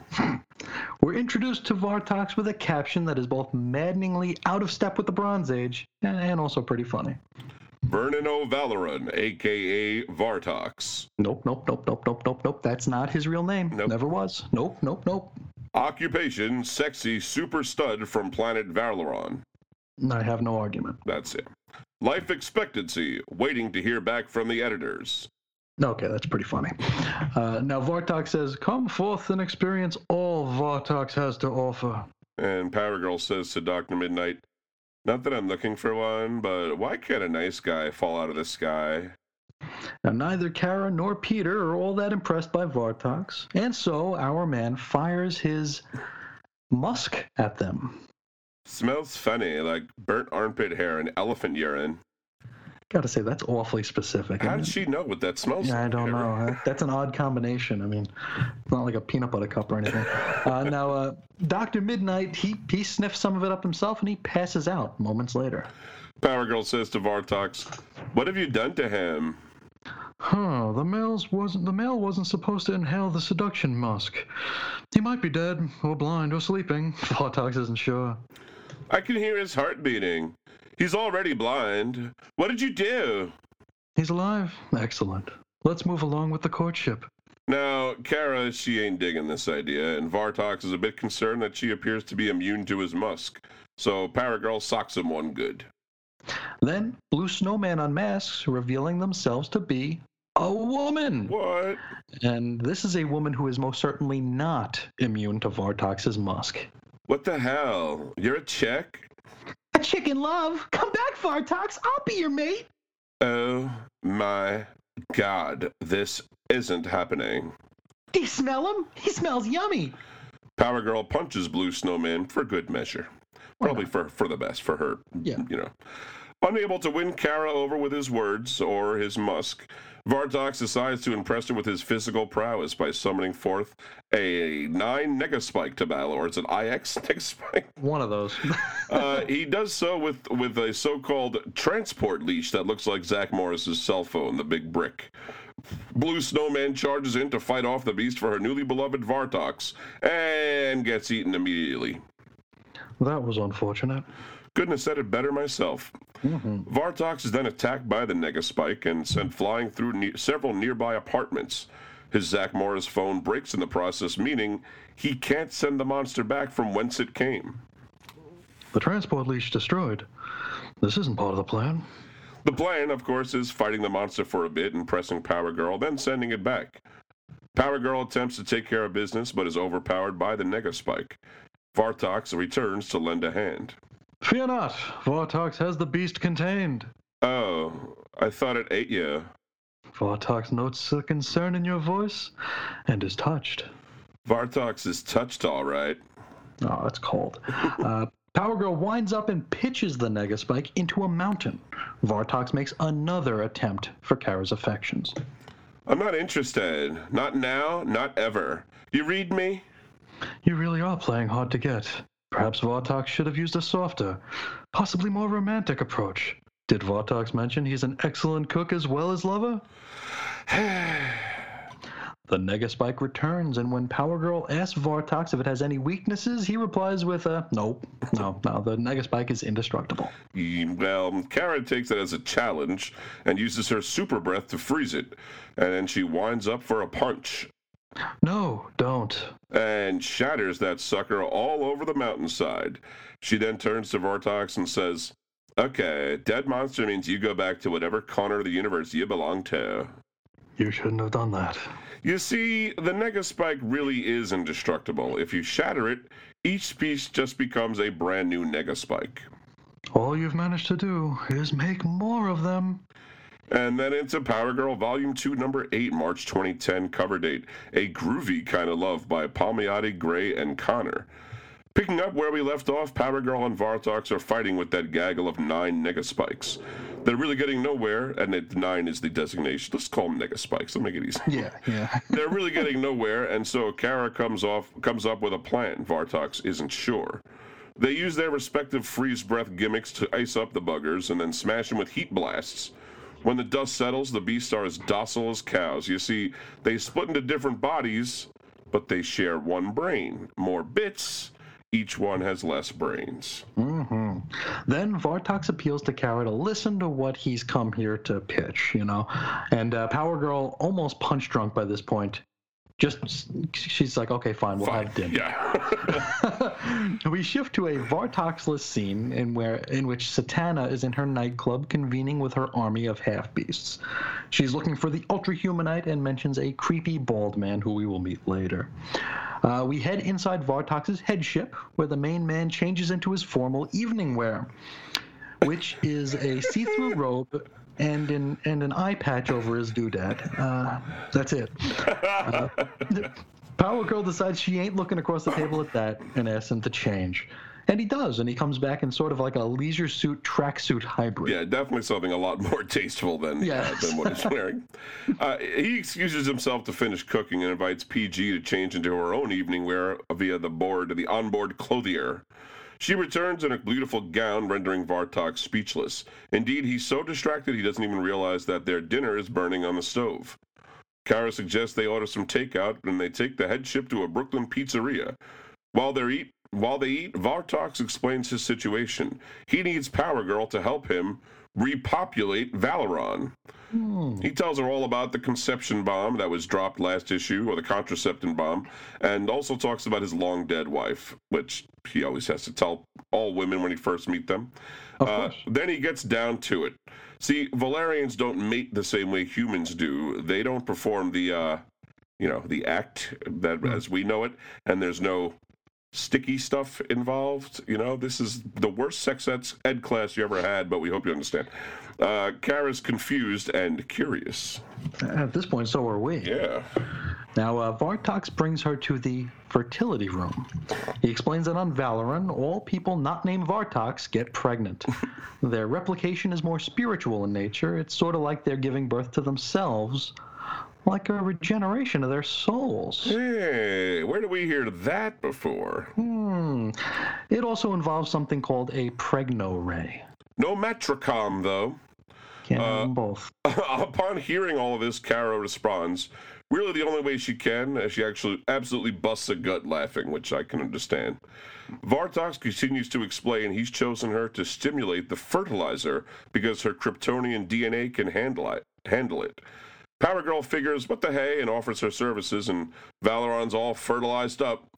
Vartox offers up a most sincere thank you, to which Kara basically says, okay, uh, you go home now. Basically. Yeah. Uh, Power Girl then goes home herself, where she is greeted by her cat. The issue concludes with Satanna talking to that creepy bald man who turns out to be Dr. Sivana. But uh, the design here looks kind of more like Sivana, Jerusalem, here, if you're a Transmetropolitan fan. Does, yeah, very much like that. hmm We jump ahead a few issues. Power Girl Volume 2, Number 12, July 2010 cover date. The Little Things by Palmiotti, Gray, and Conner. Power Girl and Fake Terra head to the hot springs of Strata. They chat about the latter having been messed with by the Ultra Humanite. And then they hang with Atlee, that's the Fake Terra, and her family for a little bit. Elsewhere, Sivana's Jerusalem kicks Satanna out of bed and calls in like a big daddy from Bioshock to toss her out the window. Uh, Kara heads home and she tries to think up a name for her cat. She settles on calling her cat Stinky. Now, that's not a euphemism, folks, and shame on you for thinking that it was. The next day, Kara heads to work and runs into a young man named Fisher who looks like he won the third place in a regional Jimmy Olsen lookalike contest. Turns out he's a skeevy little perv who snapped a few compromising pictures of PG, and he's seen the error of his ways and hands over the only copies of the photos. Yeah, right. Sure, yeah. Uh, after a ride in the subway, Kara emerges from the underground just in time to see Vartox Hey! and he's fighting some big green guy named Galaxorg. Galaxorg is ticked because he caught Vartox hitting on his wife, although in v- fairness, Vartox thought she was single. Yeah. Kara tells him they can fight all they want, but they can't do it here. Uh, Galaxorg throws Vartox into orbit so he can turn his attention to Power Girl, and he proves to be just as big as a sex pest by suggesting he might be persuaded to leave Earth. Like, aren't you married, dude? What the hell? Right? Yeah. Uh, this goes uh, about just as well as you can imagine it would. Galaxorg refers to Kara as Vartox's whore. that doesn't go over well, gives us some funny lines, though. As Galaxor goes, I see now that you're nothing but another of Vartox's whores, and you both both must be destroyed. What did you call me? Don't worry, I'll explain to him that we're only friends. We are not friends. You're only saying that because you're angry. Power Girl beats the hell out of Galaxorg, and he finally decides to vamoose, but not before referring to Vartox as Tynolan scum. Ty Nolan? Somebody didn't read the Bronze Age stuff, it, um, Galaxorg. Come got, on. It got blurry there, obviously. Yeah. Mhm. Now, when the dust settles, Vartox makes a last ditch appeal for Power Girl's affections. It isn't very uh, effective here. Uh, uh, PG escorts him back to his headship to ensure that he actually leaves, and that is the last we see of him in the pre Flashpoint DCU. The issue, as well as the Palmiotti, Gray, and Conner run on the book, ends with Kara's employees throwing her a party back at the office. Wow. So that was it. We never would see Vartox ever again Never, until ever, ever. the new 52. Although these are going to, this is going to be a quick one. Uh, Action Comics Volume 2, number 15, February 2013 cover date. This is Superman at the End of Days, is the name of the story by Grant Morrison and Rags Morales. In this, Vartox appears in a single panel fighting a pair of glowing men, but he isn't referenced by name. Now we're talking New 52. We got to mention Channel 52. Oh, God. Uh, for folks who remember, Channel 52 was an aggressively unfunny news comic that appeared in the back of many issues of early New 52 comics, which would cover some of the goings on in the new DCU, kind of as it happened. They would refer to things going on in certain books. Yeah. Uh, Vartox here was the pot-bellied sports sportscaster whose lone highlight was dressing up in a hot dog costume. Yeah, you know, before the, the Channel 52, Ambush Bug was one of my top favorite DC characters, but Yep. No longer. Then I then I read that, uh, and then his final, most recent appearance was in Harley Quinn and Power Girl, a six-issue miniseries, ran from June to December 2015. Cover dates by Palmiotti, Gray, and Conner. This takes place during a missing panel that happened in the regular series, where Harley and Power Girl blipped out of existence for a moment. Uh, during that time, they went into space, dealt with a whole lot of ancillary DC space stuff, including Vartox. Oh, he still wanted to marry Power Girl very badly. That was, although actually that's different than what he did before, but now he wanted to marry her. Uh, in the sixth issue, Vartox plops Harley and Power Girl in some kind of fake 1950s American suburban setting, hoping to get Power Girl to settle down, and she doesn't. No, and that one had art by uh, Stéphane Roux, I think. Oh, yeah? But I believe so, yeah. Uh, now, some uh, out of continuity Vartoxian stuff here. Uh, Young Justice Volume 2. This is the comic book tie in for the Young Justice animated series, in which Vartox appeared in two issues issue 21, December 2012, and 25, April 2013. And here he's a pretty generic freedom fighter. Uh, really, his role could have been filled by anyone. Hold that thought, though, because we're just about to discuss. the Supergirl show on CW TV. Yeah, on that program, Vartox is just some dude with a buzz cut and a hammer. I don't think he even wears a vest all the time. no, Uh, and that's about it. No more to say, really. That's it. Yeah, I, I somebody sent me the uh, the fight scene, and I, I watched about two thirds of it before I, I mean, I at, gave up. at the very least, at the very least, couldn't he have a vest and a mustache? Right? You know what I mean? Like, let's give us that anyway. name, name him any. Why not just name him Doomsday then? you Yeah, know, he could right. be anybody. Name him Punch Guy. yeah. Then, for completionist's sake, Death from a Distant Galaxy. Now, in 1985, EMI produced a 40 minute audio drama based on the Vartox storyline that appeared in Superman issues 273 to, through 275. I'm sorry, 373 to 375. And that was the one where Lana got covered in pudding and turned to stone. And really, if anybody could direct us to that, to a link of this, uh, we would be most grateful. oh, please. That sounds like something I, I must hear and possibly Yes. Share with the entire world. It sounds unbelievable. Mhm. Shout that one from the rooftops. Yeah. Uh, but that concludes everything that we know to date about Vartox. It's true. Uh, that was, of course, all of this research. Uh, the, the vast, vast bulk of it was done by Chris uh, far earlier for his series on Chris and InfiniteEarths.com. And we will link to all those uh, reviews in the show notes. But uh, what a strange fella, huh? You know what I mean? Like, he is. He is. we don't, we don't we don't have enough of these kind of characters, villains, whatever anymore, where they they're just there like they're not. It, it- you know, every time they show up isn't world ending. You know what I No. mean? Like nowadays, every villain, every time they they move, it's it's uh, the peril is the whole universe is going to collapse. But uh, sometimes I like a guy that just shows up to kind of make things make things weird for a little while. You know what I mean? Exactly. Uh, and when I when I read through this, I, I was uh, like it jumped jumped from pre-crisis to post-crisis, and I really just hated it, and uh, and I wasn't sure what to expect from the uh, Power Girl run, because I, I figured Yeah. that they were just gonna, you know, he's just gonna be like some weird gigolo or something. But if you look at those issues, those are the only ones where Va- where Vartox wins. It's true. You know, he actually he's successful in uh, in refertilizing his home planet. Everywhere else, he's losing things. Or he's losing his wife, his planet, his mind. but but yeah, it, but finally he gets you know he he gets, gets a he win. wanted. He gets he a win. finally He gets a win. He's able Yep. to actually, you know, replace his uh, people on Valeron, and uh, yeah, you know that that Power Girl, by the way, is a pretty fun series. I, Oh, know, it's wonderful. I'd recommend wonderful. it. It is. I read it in trade. I, I didn't read it when it first came out. It, it is available in trade. That's how I did it. So, be like me. Go get that from from the thing. Uh, we won't expect you to try to get all the other uh, Vartox ex- appearances. Chris did that work for you, so you don't have to. Um, but if you want to write to us about Vartox, Sean Connery, Zardoz, if you have a copy of that, or if you have a copy of this EMI produced 40 minute audio drama that we talked about at the very end, please write to us at weirdcomicshistory at gmail.com. And we have a Patreon, folks. We want to thank everyone for their overwhelming amount of support. This was really we did not expect to see so many people enthusiastic to uh, chip into the cause, and we've already started spitting out new shows over on our uh, podcast feed. If you're subscribed, you've seen them.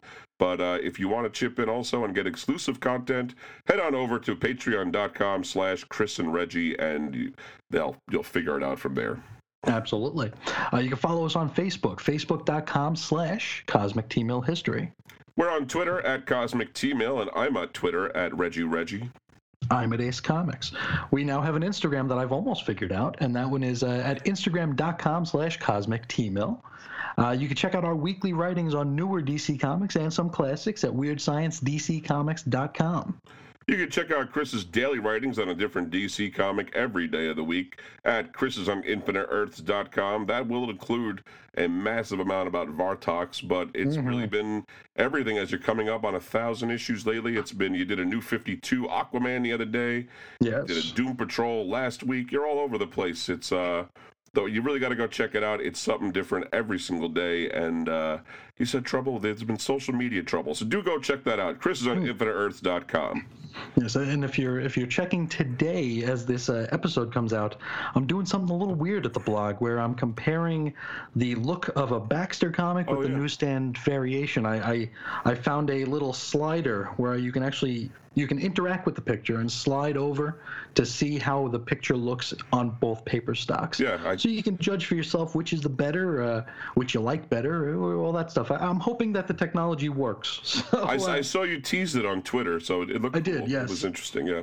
Indeed. Um, and you can check out the show site. That's weirdcomicshistory.blogspot.com, where you can find all of our show notes, our images, our links. Uh, also, the uh, chronological order, uh, ordered episodes of the Cosmic Treadmill, Weird Comics History, all of our side shows. Uh, and hopefully it'll be able. Hopefully we'll make it look a little bit nicer soon. Yes, we it's on it's in the works, folks. There's a lot happening.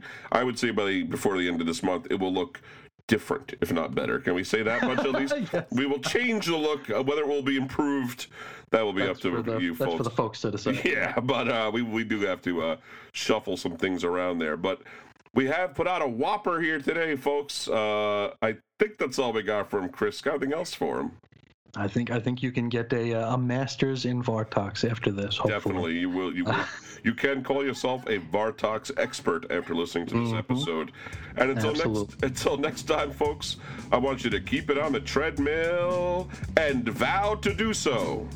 See ya. Super loving Romeo, females I can do do 'em. A spot on any folder cot and I can prove it to 'em. I know it sounds dirty, but super gets no dirt on because I wear a hat and keep my underpants and shirt on. Don't to make 'em jump as if they're doing them gymnastic. It's the Romeos are rapping with just fantastic. Got the girls at the gigs, bringing them in big. So ladies and thingamajigs, oh egg 'em. Hey, the girls wanna get some. Line up, I'ma get with ya. Turn off my lamp, then stamp on you my signature. Then I go and look up someone else that can push up. He'll thank me now, but then be shook up with the hookup. And hey, he took a chance, but she can't be romance cause she's stuck on soup. And meanwhile, back at the ranch, I'm her Romeo.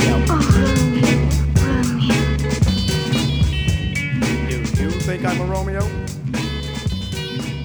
Sure, right.